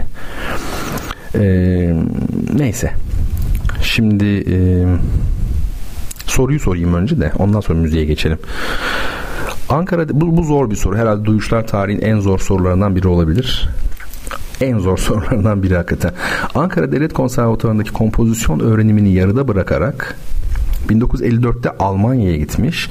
Münih'te müzikoloji öğrenimi görmüştür. Türkiye'ye dönüşünün ardından Ankara Devlet Konservatuarı Müdürlüğü ve Öğretmenliği, Ankara İl Radyosu Transkripsiyon Müdürlüğü, Milli Eğitim Bakanlığı Güzel Sanatlar Genel Müdürlüğü, Şube Müdürlüğü görevlerini üstlenmiştir.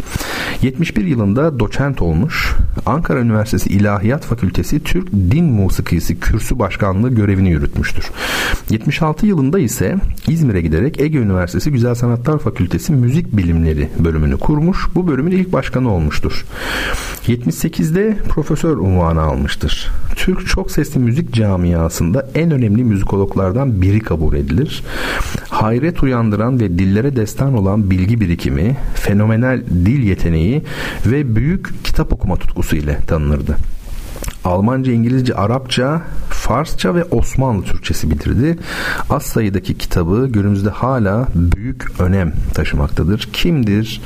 Müzikoloji Türk müzikoloji camiasının piri olan, piri diyebileceğimiz en büyük belki de iki isminden biri olan bu değerli e, hocamız, kaybettiğimiz 59 yaşında kaybettiğimiz bu değerli hocamız kimdir? Sizler bunun cevabını araştıra durun. Müzik aramızı verelim ve ondan sonra da programımızın Bertan Rona ile Duyuşlar programının son bölümünde birlikte olalım efendim.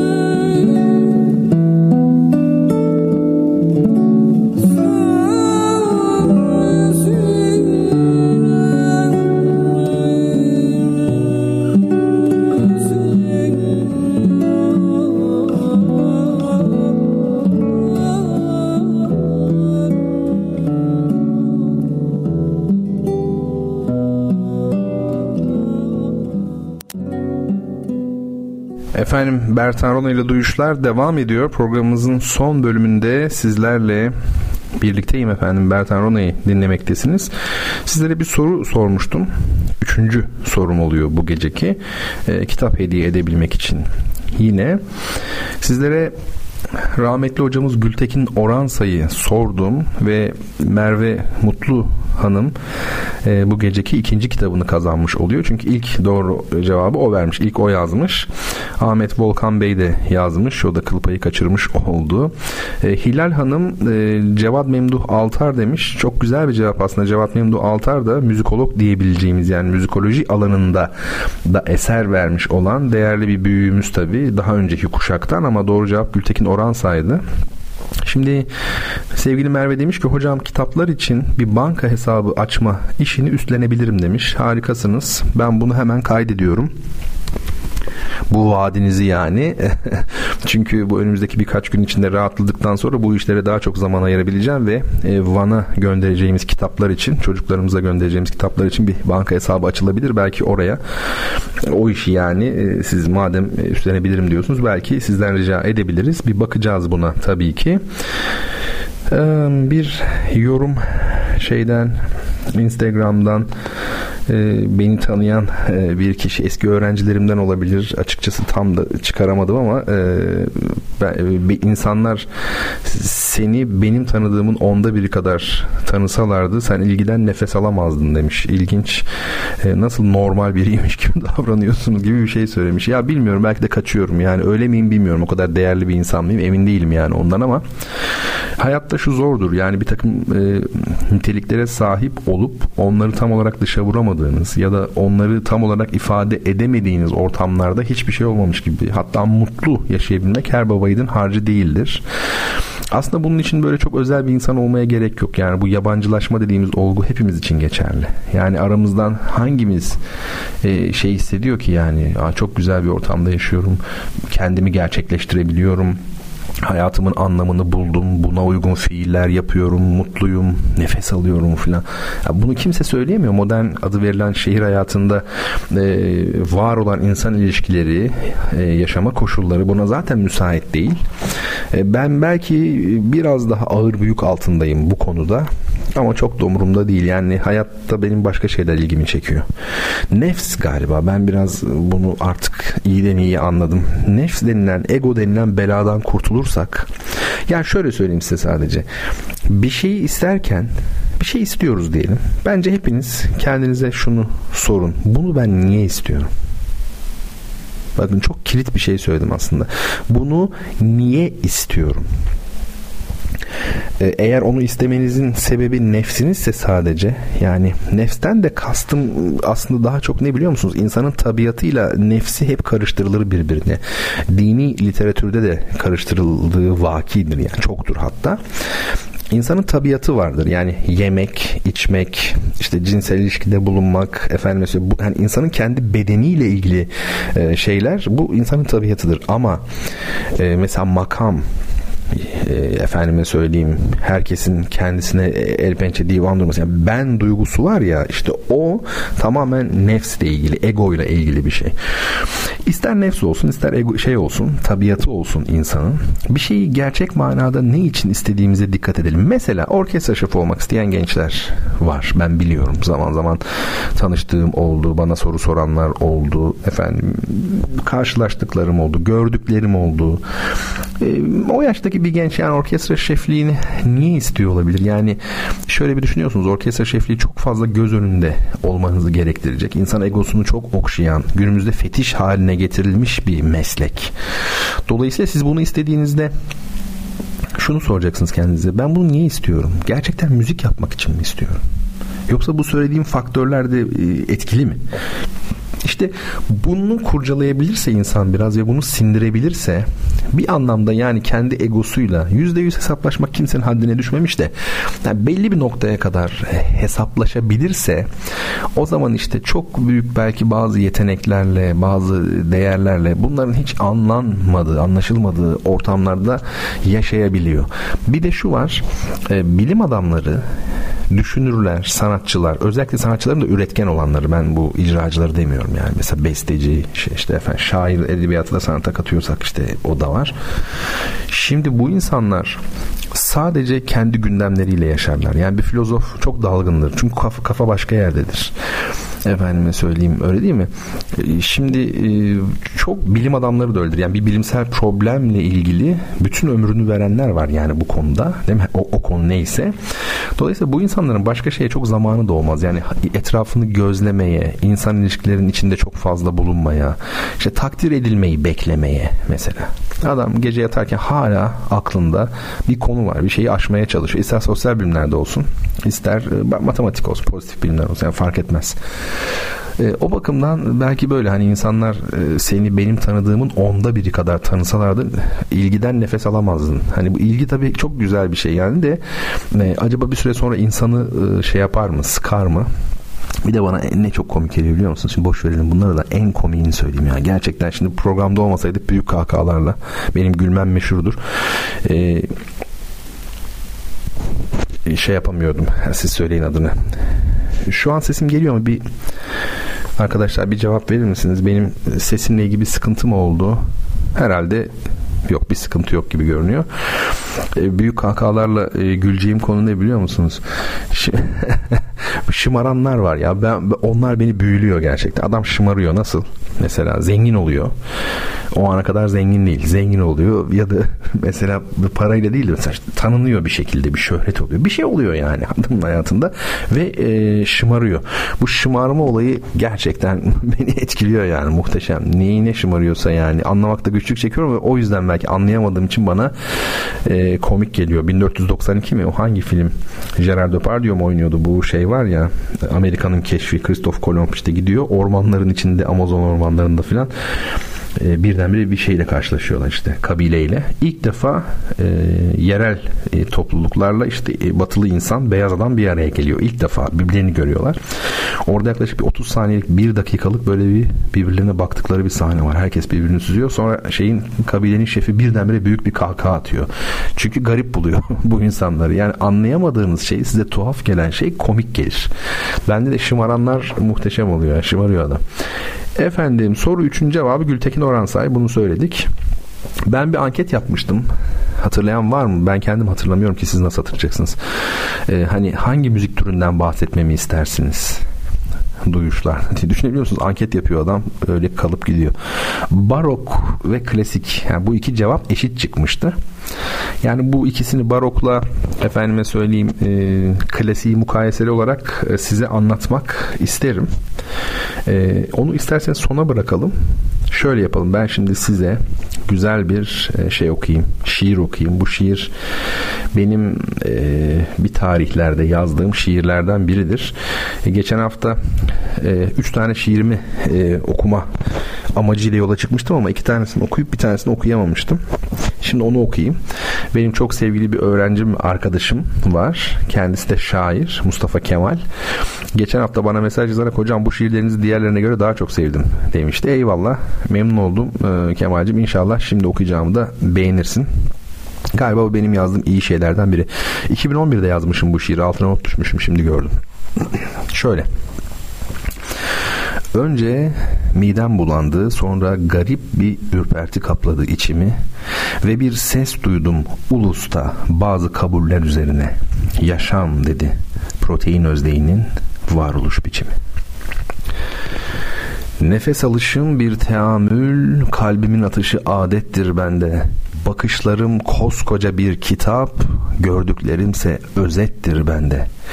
Kollarım, bacaklarım eskimiş, üzerime bol geliyor tenim. Maskemi çıkaralı çok oldu, yüzümü çıkarmam lazım benim. Epeydir bir işe yaramayan, Gözlerim zinete benziyor. Canımsa henüz paha biçilmemiş bir safi kıymete benziyor. Sesim çoktan bana yaban olmuş. Boyumsa ancak bir karıştır. Niyaz ederim hep ya ilahi beni toprağa sülfüre karıştır. Şu garip tekinsiz vücudum Uçucu ruhumun darası Namazda saf tutsam boşuna Şeytandır hepimizin arası Ama duanın yararı çok bilirim. Ve sadaka belayı def eder. Geriye randevu evleri kalır. Parklar, kafeler keyfek eder Yine de bana verilmiş anlamak ilmi Yedi kat gökleri Yedi kat yeri Bana verilmiş her iki günden Yalnız birini yaşama hüneri 30 yaşındayım gör bak 60. yaş günümde Geleceğim arkamda kaldı Geçmişimse benim önümde Koşturmaya ben boş verip usulca ömrümü adımladım. Yaşarken beni çağıran olmadı, ölürken kondu benim adım. Bir melek gördüm karşımda, peşinden gittim, gelme dedi. Tazeledim müracaatımı, bir sonraki celbe dedi. Şimdi bir garip vasiyetim var daha yazmadan sildiğim ümmetin selamın alırım halka beyan değil öldüğüm Dünyadan göçmüşüm anla ana rahmine düşmeden saklasın ölümü kainat çakallar başıma üşüşmeden. Evet. Böyle bir e, şiir. Mustafa Kemal'cim umarım beğenmişsindir. Yani bilmiyorum beğenip beğenmemek ayrı dava tabii de o işin şey esprisi. Ee, böyle şeyler yazmışım yani 2011'de kaç yaşındaydım yani düşünün daha 35 bile değilmişim. 35, o, yani 30'lu yaşların başında bir adam bunları niye yazar değil mi? İşte anladınız mı şimdi niye e, peygamberlere hep şair suçlaması yöneltilmiştir? Çünkü şairler de kısmen bu dünyadan değildir yani görüldüğü gibi. Peki evet size bir soru daha sorayım. Hadi dördüncü sorumu sorayım. Ondan sonra da size biraz zaman kalırsa şeyi anlatayım. Şu klasikle barok meselesi. Hani ikisini mukayeseli olarak belki anlatmak lazım. Çünkü ikisi de eşit çıkmış ya. O öyle bir yol buldum yani kendimce. Mukayeseli olarak anlatırsam klasiği baroğu e, ya da belki haftaya bırakırız. Çünkü böyle 10 dakika içinde kim vurdu ya da gitmesin yani. Soru şöyle. 1950'de bugün ama hocalardan gidiyoruz farkında mısınız yani? İsmail Tunalı hocamız Allah rahmet eylesin. Berna Moran efendime söyleyeyim. Gültekin Oransay. Hiçbiri hayatta değil. Yine çok büyük bir hocamızı yani insanların emek vererek düzenli yaşayarak, düzenli çalışarak, hizmet ederek, öğrenci yetiştirerek, e, bilime katkıda bulunarak geçirdikleri böyle anlamlı ömürler istiyorum. Ülkemde de artsın istiyorum bu ömürler. Bu, bu isimler öyle isimlerdi. Ben dedim ki hani bugün soru sorarken ne sorayım? Ee, büyük böyle kıymetli hocalarımızı böyle medyada çok bahsi geçmeyen ha bir de şey maalesef medyada kendine çok yer bulamıyor. Batsın sizin medyanız yani. Sizin medyanızda bulunmak bu insanlara hakarettir. Siz kimsiniz ya? Çok özür dilerim ya bugün biraz tepkisel miyim diye bilmiyorum ama yani işte maalesef medyada işte hak ettiği ilgiyi bulamıyor. Ya medyanın hali ortada şu televizyonlara falan bakıyorsanız kepazelik gırla. Yani işte İsmail Tunalı'yı ben televizyonda niye göreyim ya zaten? Görmeyeyim tabii ki görmeyeyim yani. O kalitede bir adamın öyle batakhanede ne işi var ya? Ha olur ciddi program sanat programı işte efendim yıllardan beri devam ediyordur falan. Ha, oraya çağırırlar e, efendim birikiminden istifade etmek üzere varsa Türkiye'de de dinleyicisi ki vardır tabi de o insanlar da zaten televizyon izleyen insanlar değil. O zaman İsmail Tunalı çıksın televizyona rahmetli. Ama yani şey siz söyleyin adını ee, bu hani e, maalesef işte ona hak ettiği ilgiyi gösteremiyoruz. Hani geçen de yazmıştım Twitter'a bir büyük bir üstadı e, övmek aslında eleştirmekten bile e, ayıptır çoğu zaman. Yani sen kimsin ki övüyorsun? Hani söyleyene bak.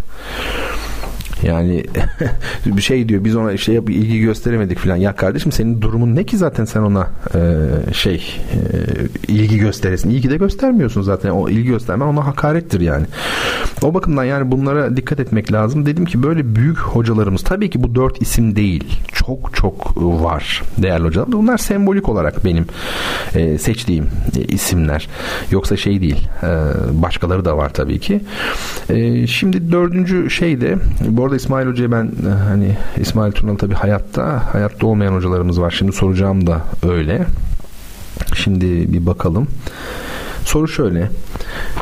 1950 Ankara Üniversitesi Dil Tarih ve Coğrafya Fakültesi, Dil Tarih ve Coğrafya Fakültesi yok, Dil ve Tarih Coğrafya Fakültesi İngiliz Dili ve Edebiyatı bölümünü bitirmiş. Mina Urgan değil arkadaşlar. İngiliz Dili Edebiyat deyince hemen onu yazmayın. Size de kızıyorum. Bugün herkes nasibini alıyor benden. Tiyatro Enstitüsü'ne. Ha, demek ki Tiyatro Enstitüsü'ne asistan olarak göreve başlamış. 62'de Musahipzade Celal ve Tiyatrosu konulu teziyle doktor unvanı almış. Tiyatro bilimi konusunda bilgisini geliştirmek üzere Bristol Üniversitesi'nin dram bölümünde iki dönem, Viyana Üniversitesi Tiyatro Bilimi Enstitüsü'nde de bir dönem seminerlere ve derslere katıldı. Daha sonra dil ve tarih coğrafya tiyatro kürsüsünde doçent 67'de ve profesör oldu 72'de. Birçok ilde üniversiteler ve çeşitli kültür sanat kuruluşlarının düzenlediği sempozyum, seminer, panel ve açık oturumlarına katıldı. Bildiri ve konferanslar verdi. Bildiri sundu, konferanslar verdi. Radyo ve televizyon konuşmaları yaptı. Tiyatro kuramları, dramaturji, eleştiri kuramları, estetik, çağdaş sanat, modern ve modern sonrası tiyatro konularında eğitmenlik yaptı. Türkçe ve İngilizce olarak yayımlanmış çok sayıda araştırma, inceleme, eleştiri e, yazısı, makale ve bildiriye imza attı. 2014 yılında aramızdan ayrıldı bilirsiniz siz. Biz bu hocamızın, rahmetli hocamızın kitabını tanıttık Duyuşlar programında. Bir kitabından ben bahsettiğimi hatırlıyorum. Bakalım e, neler yazacaksın. Selçuk Bey benim şiirimi çok sevmiş. Hocam Mustafa Kemal'i bilmem ama ben bayıldım demiş. Çok teşekkür ederim. İşte öyle bir şeyler yazmışız bir tarihte. Duruyor hala. Bu şiir yayınlanmamış bir şiir biliyor musunuz? Mesela şimdi birisi dese ki bu şiir bu radyo programını kaydedip e, efendime söyleyeyim benim şiirim diye çıksa ortaya bir şey diyemem yani şey değil. Bekliyor yani yayınlanmamış bir şiir öyle. Buradan okudum işte. İnşallah şimdi yeni bir kitap geliyor. Gelebilirse hala. E, onun içerisine koyacağız bunu ama bakalım yani. 2011'den kalma bir şey. Efendim şimdi Aa çok enteresan bir şey oldu şimdi. Merve Hanım 3. kitabına koşuyordu. Az daha rekoru. Bu programda hiç şey olmadı bugüne kadar. Yani bir kişi 4 kitabı birden almadı. Merve Hanım 3. kitabı alacak. 3 alan oldu galiba da. E, fakat Ahmet Volkan Bey e, yazmış. E, Merve Hanım bana kızmasın. Buna biraz sevindim. Çünkü Ahmet Bey de bayağı bir zorluyordu falan. Hiç kitap verememiştik kendisine. E, isabet oldu aslında biraz da. Tabii Merve Hanım'ın engin gönüllülüğünü de bildiğim için biraz da ona e, onun rahatlığı var yani öyle söyleyeyim. Ve ikinci kitabımızda bu şekilde daha doğrusu dördüncü kitabımızı bu şekilde e, göndermiş olduk. Şimdi sevgili Şuracım da o güzel kalbiyle hocam ben de adres bilgileri istiyorum diyor. Bahsi geçen güzel çocuklara diyor kitap göndermek için diyor. Sen kendin bir hediyesin Şuracım yani. Sen de bizlere hediyesin yani. Mesture Hanım Sevda Şener demiş. Doğru. Meltem Hanım Profesör Doktor Sevda Şener demiş. Doğru. E, hepinize çok tabii teşekkür ediyorum. Çok güzel e, yazdınız hakikaten. Ya içime sinmiyor şey mi yapsak acaba şu klasik dönemle barok dönem arasındaki mukayeseli konuşmayı yapalım mı biraz ne dersiniz? Yani biraz zamanımız var çünkü anladığım kadarıyla bir 15 dakika yakın zamanımız var. Şimdi arkadaşlar öncelikle şunu söyleyelim. Bu şeyle e, bizde genellikle şöyle bir şey vardır. Anket yapsak sanat öğrenciler arasında yani mesela klasik e, dönem mi daha öncedir, barok dönem mi daha öncedir diye herkes şey der. Barok dönem daha öncedir der. E, oysa barok dönem daha önce değildir. Klasik dönem daha öncedir. E, tabii bizde müzikte özellikle konservatuar eğitiminde klasik dönem deyince genellikle neoklasik yani bir 18. yüzyıl Mozart, Beethoven, Haydn dönemi düşünüldüğü için Sanki hani barok da bundan önce geliyor ama gerçek klasik Rönesans'ta ortaya çıkmıştır Michelangelo. Hadi en fazla Poussin mesela diyelim o ara. E şimdi dolayısıyla klasik önce arkasından barok sonra romantik Sonra ne geliyor? Efendime söyleyeyim e, romantikten sonra işte empresyonist müzik gelmiş oluyor. Tabi klasik barok romantik diye gidiyor ama arada bir neoklasik dönem var tabii ki bir 18. yüzyıl. Bu aslında barok klasiğe gösterilmiş olan bir tepki olmuş oluyor. Aşırı süslemeci. Öte yandan e, biz e, izlenimcilik akımına baktığımız zaman o da bir tür tepkidir. Romantizme gösterilmiş bir tür barok tepki olarak da değerlendirilir e, izlenimcilik akımı. Şimdi bu konulara ne kadar aşinasınız? Yani şu an beni dinleyen kitle genellikle bu konulara e, yakın insanlardan oluşuyor. Ben bunu biliyorum tabii ama bütün dinleyicilerime karşı da sorumluluk hissettiğim için ortalama bir dil tutturmayı e, öngörüyorum. Yani buna, buna çalışıyorum açıkçası. Şimdi şunu söyleyebiliriz bu şu konu benim her zaman çok ilgimi çekmiştir. Mesela barok dönem süsleyici bir dönemdir. Süslemecilik çok ön plandadır barok. Resimde de öyledir, müzikte de öyledir. Çünkü o dönemin felsefesi hem müziğe hem sanata hem edebiyata yön veriyor. Yani o dönemin aslında tamamen sosyoekonomik yapısından kaynaklanan bir düşünce biçimi var felsefe olarak. Ve e, bu düşünce biçimi neye yön veriyor? Bütün sanat dallarına da her şeye, hukuka şuna buna zaten yön veriyor. Bütün alanlara ama sanatta da kesinlikle yön veriyor. Yani işte baroktaki süslemecilik eğilimi. Ama çok ilginç biliyor musunuz? Bu aynı zamanda bazı teknik ve pratik sorunlardan kaynaklanıyor. Örnek verelim. Klavsen diye bir çalgı vardı. Piyanodan önce çok yaygındı Avrupa'da. Hatta Beethoven'ın bile ilk piyano sonatının üstünde klavsenle de çalınabilir diye yazar. Bu neyi gösteriyor? Beethoven döneminde bile hala klavsen etkisini devam ettiriyormuş. Zaten 1775 1775 dolaylarındadır aslında piyanonun tamamen egemenliği ele alması. Şimdi bu klavsen e, çalgısı fiziksel özelliklerinden dolayı sesin çok uzamadığı bir çalgıydı. Klavsende ses uzamıyor. Yani yapısı öyle çalgının zayıf yani. Çok zayıf. Kapalı mekan çalgısı zaten. Şimdi ses uzamadığı için o dönemin beste, beste üslubuna süslemecilik damga vurmuş oluyor. Yani bir melodi çalıyorsunuz mesela. E şimdi melodi tınlamıyor. Yani sesler uzamıyor. Ne yapacaksınız? O zaman her bir sesi hafif süslüyorsunuz. Yani birkaç sesle beraber süslüyorsunuz. Şimdi bilmeyenler için böyle anlatayım. Müziği çok hakim olmayanlar için. Süsleyici bir şekilde yaptığınızda sizin melodiniz duyulmuş oluyor ama süslemelerden dolayı da sesin uzaması sağlanmış oluyor. Şimdi burada ilginç olan şey bir taraftan dönemin felsefesinin çünkü aristokrasi artık tamamen dünya üzerinden bir daha gelmemek üzere e, çekilip gitmek durumunda. Son bir şeyini yaşıyor yani. Son e, ne derler ona? Son parlak dönemini yaşıyor. İktidarı, ekonomik iktidarı tamamen kaybetmiş. Sadece elinde ne kalmış? Kültürel iktidar kalmış ve aşırı bir debdebe. Yani ben artık e, fakirim. E, ekonomik iktidar bende değil. Yeni bir sınıf geliyor. Burjuvazi geliyor ve beni de yok edecek. Son yüzyılım bu benim artık. 200 yılım. Ama bakın kültür de bende, incelik bende, birikim bende diyor aslında. Şimdi bir taraftan e, süslemeciliğin bu tür bir açıklaması yapılabilecekken bir taraftan da son derece teknik, son derece böyle pratik işte klavyenin sesinin uzamaması gibi durumlar söz konusu. Sanat tarihinde, dinler tarihinde bu gibi ikili olumlar, ikili karşı olumlar, karşı olum yok burada. Birbirini besleyen iki olgu var. Yani bu benim çok ilgimi çeken konulardan bir tanesidir. Yani bir şeyin hem toplumsal yönden, sosyoekonomik yönden hem de sanatsal, teknik, pratik yönden açıklanabilmesi. Mesela Beethoven'ın kulağı sağırdı. O yüzden yüksek sesli çalgılara eğilimi vardı. Be- beşinci senfonisinin developman kısmında işte ünlü o trombon geçişi var. Trombon çok yüksek ses çıkaran bir çalgıdır ama aynı zamanda o dönemde salonlar orta sınıfın çok gittiği konser salonları e, oluşmaya başlamıştı. Yani artık böyle saraylardaki küçük e, odalardan bahsetmiyoruz. Daha geniş e, konser salonlarından bugünkü gibi bahsediyoruz. E, bu konser salonları da neye ihtiyaç e, duyuyordu? Yüksek volüme. İşte bakın hem kişisellik var Beethoven'la ilgili hem de burada olayın bir yine toplumsal zemini var. Bu benim e, hakikaten e, çok çok ilgimi e, çekiyor. Öyle söyleyeyim. Şimdi klasikle barok üzerine konuşurken ee, belki biraz şunları e, söyleyebiliriz.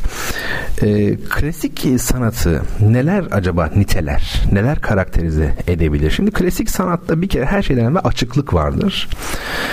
Açıklık ve belirginlik. Hiçbir şey e, böyle puslu değildir, saklı değildir. Klasik sanatçılar açık ifadeyi seviyorlardı. Yani böyle soyut, kapalı, e, onlara göre bu marifet değildi.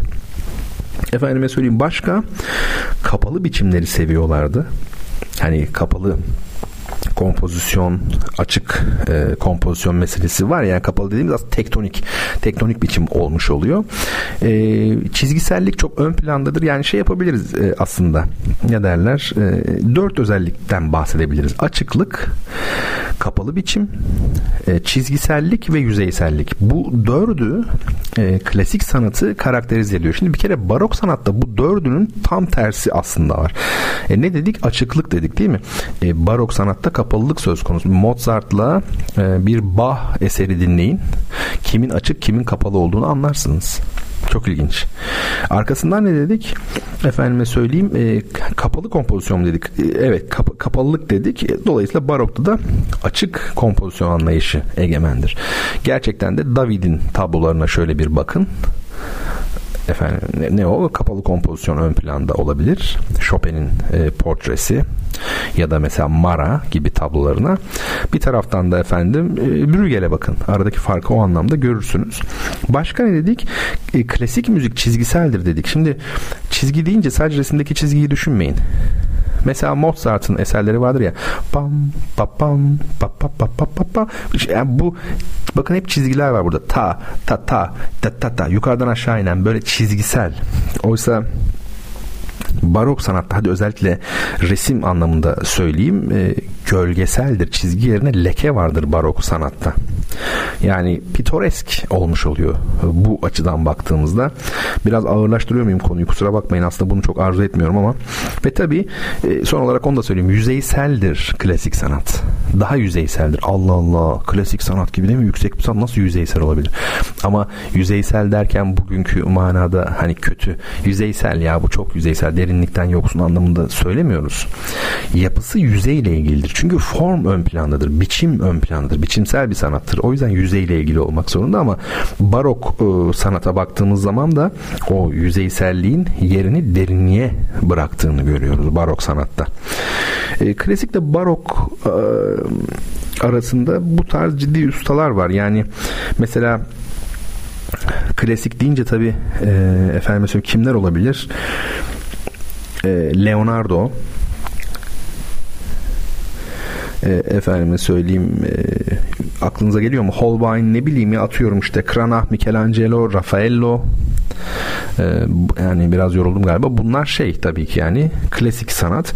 Hani ilginiz varsa ve hani resimde incelemek istiyorsanız diye söylüyorum. Tintoretto, Velázquez, Rembrandt, Caravaggio, Rubens e, gibi isimler, El Greco gibi isimler. Bunlar da bu manada e, barok dönemin ustaları olarak e, anılıyor yani öyle söyleyelim.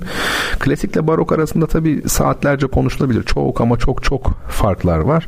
Bugün benim size anlatmak istediğim ama atladığım bir şey oldu mu bir taraftan da böyle bakıyorum. E, dördüncü sorunun cevabını verdik mi biz? Evet. Ahmet Volkan Bey kitabını kazanmıştı. E, neydi? E, hemen şöyle yazalım. Sizler de lütfen bertanrono.gmail.com adresine adınızı, soyadınızı, telefon numaranızı yazınız ki hemen size yarın mümkünse yola çıkarmaya çalışalım. Bu aralar çok geciktik çünkü. Daha fazla e, gecikmeyelim. Efendim artık şeye bakamıyorum. Beni affedin ne olur. E, Instagram'a bakamıyorum. Kim ne yazdı? TEDx tayfasıyla daha doğrusu İstanbul tayfasıyla e, bir arada olmaya çalışacağım İstanbul'da. Umarım e, irtibat halinde oluruz tabii yine. Bu arada bazı bildiriler vardı benim e, Dropbox'tan paylaştığım, Twitter'dan duyu, duyurmuştum. Bazı arkadaşlar ona ilgi göstermişti. Hocam biz de istiyoruz diye. İsteyenler bertanrona.gmail.com adresine yazsınlar kendi adreslerini. Ben de onları Dropbox'a dahil edeyim e, o klasöre. Yeni bildiriler yükleyeceğim çünkü. Müzikle ilgili görünüyor ama daha çok felsefi şeyler.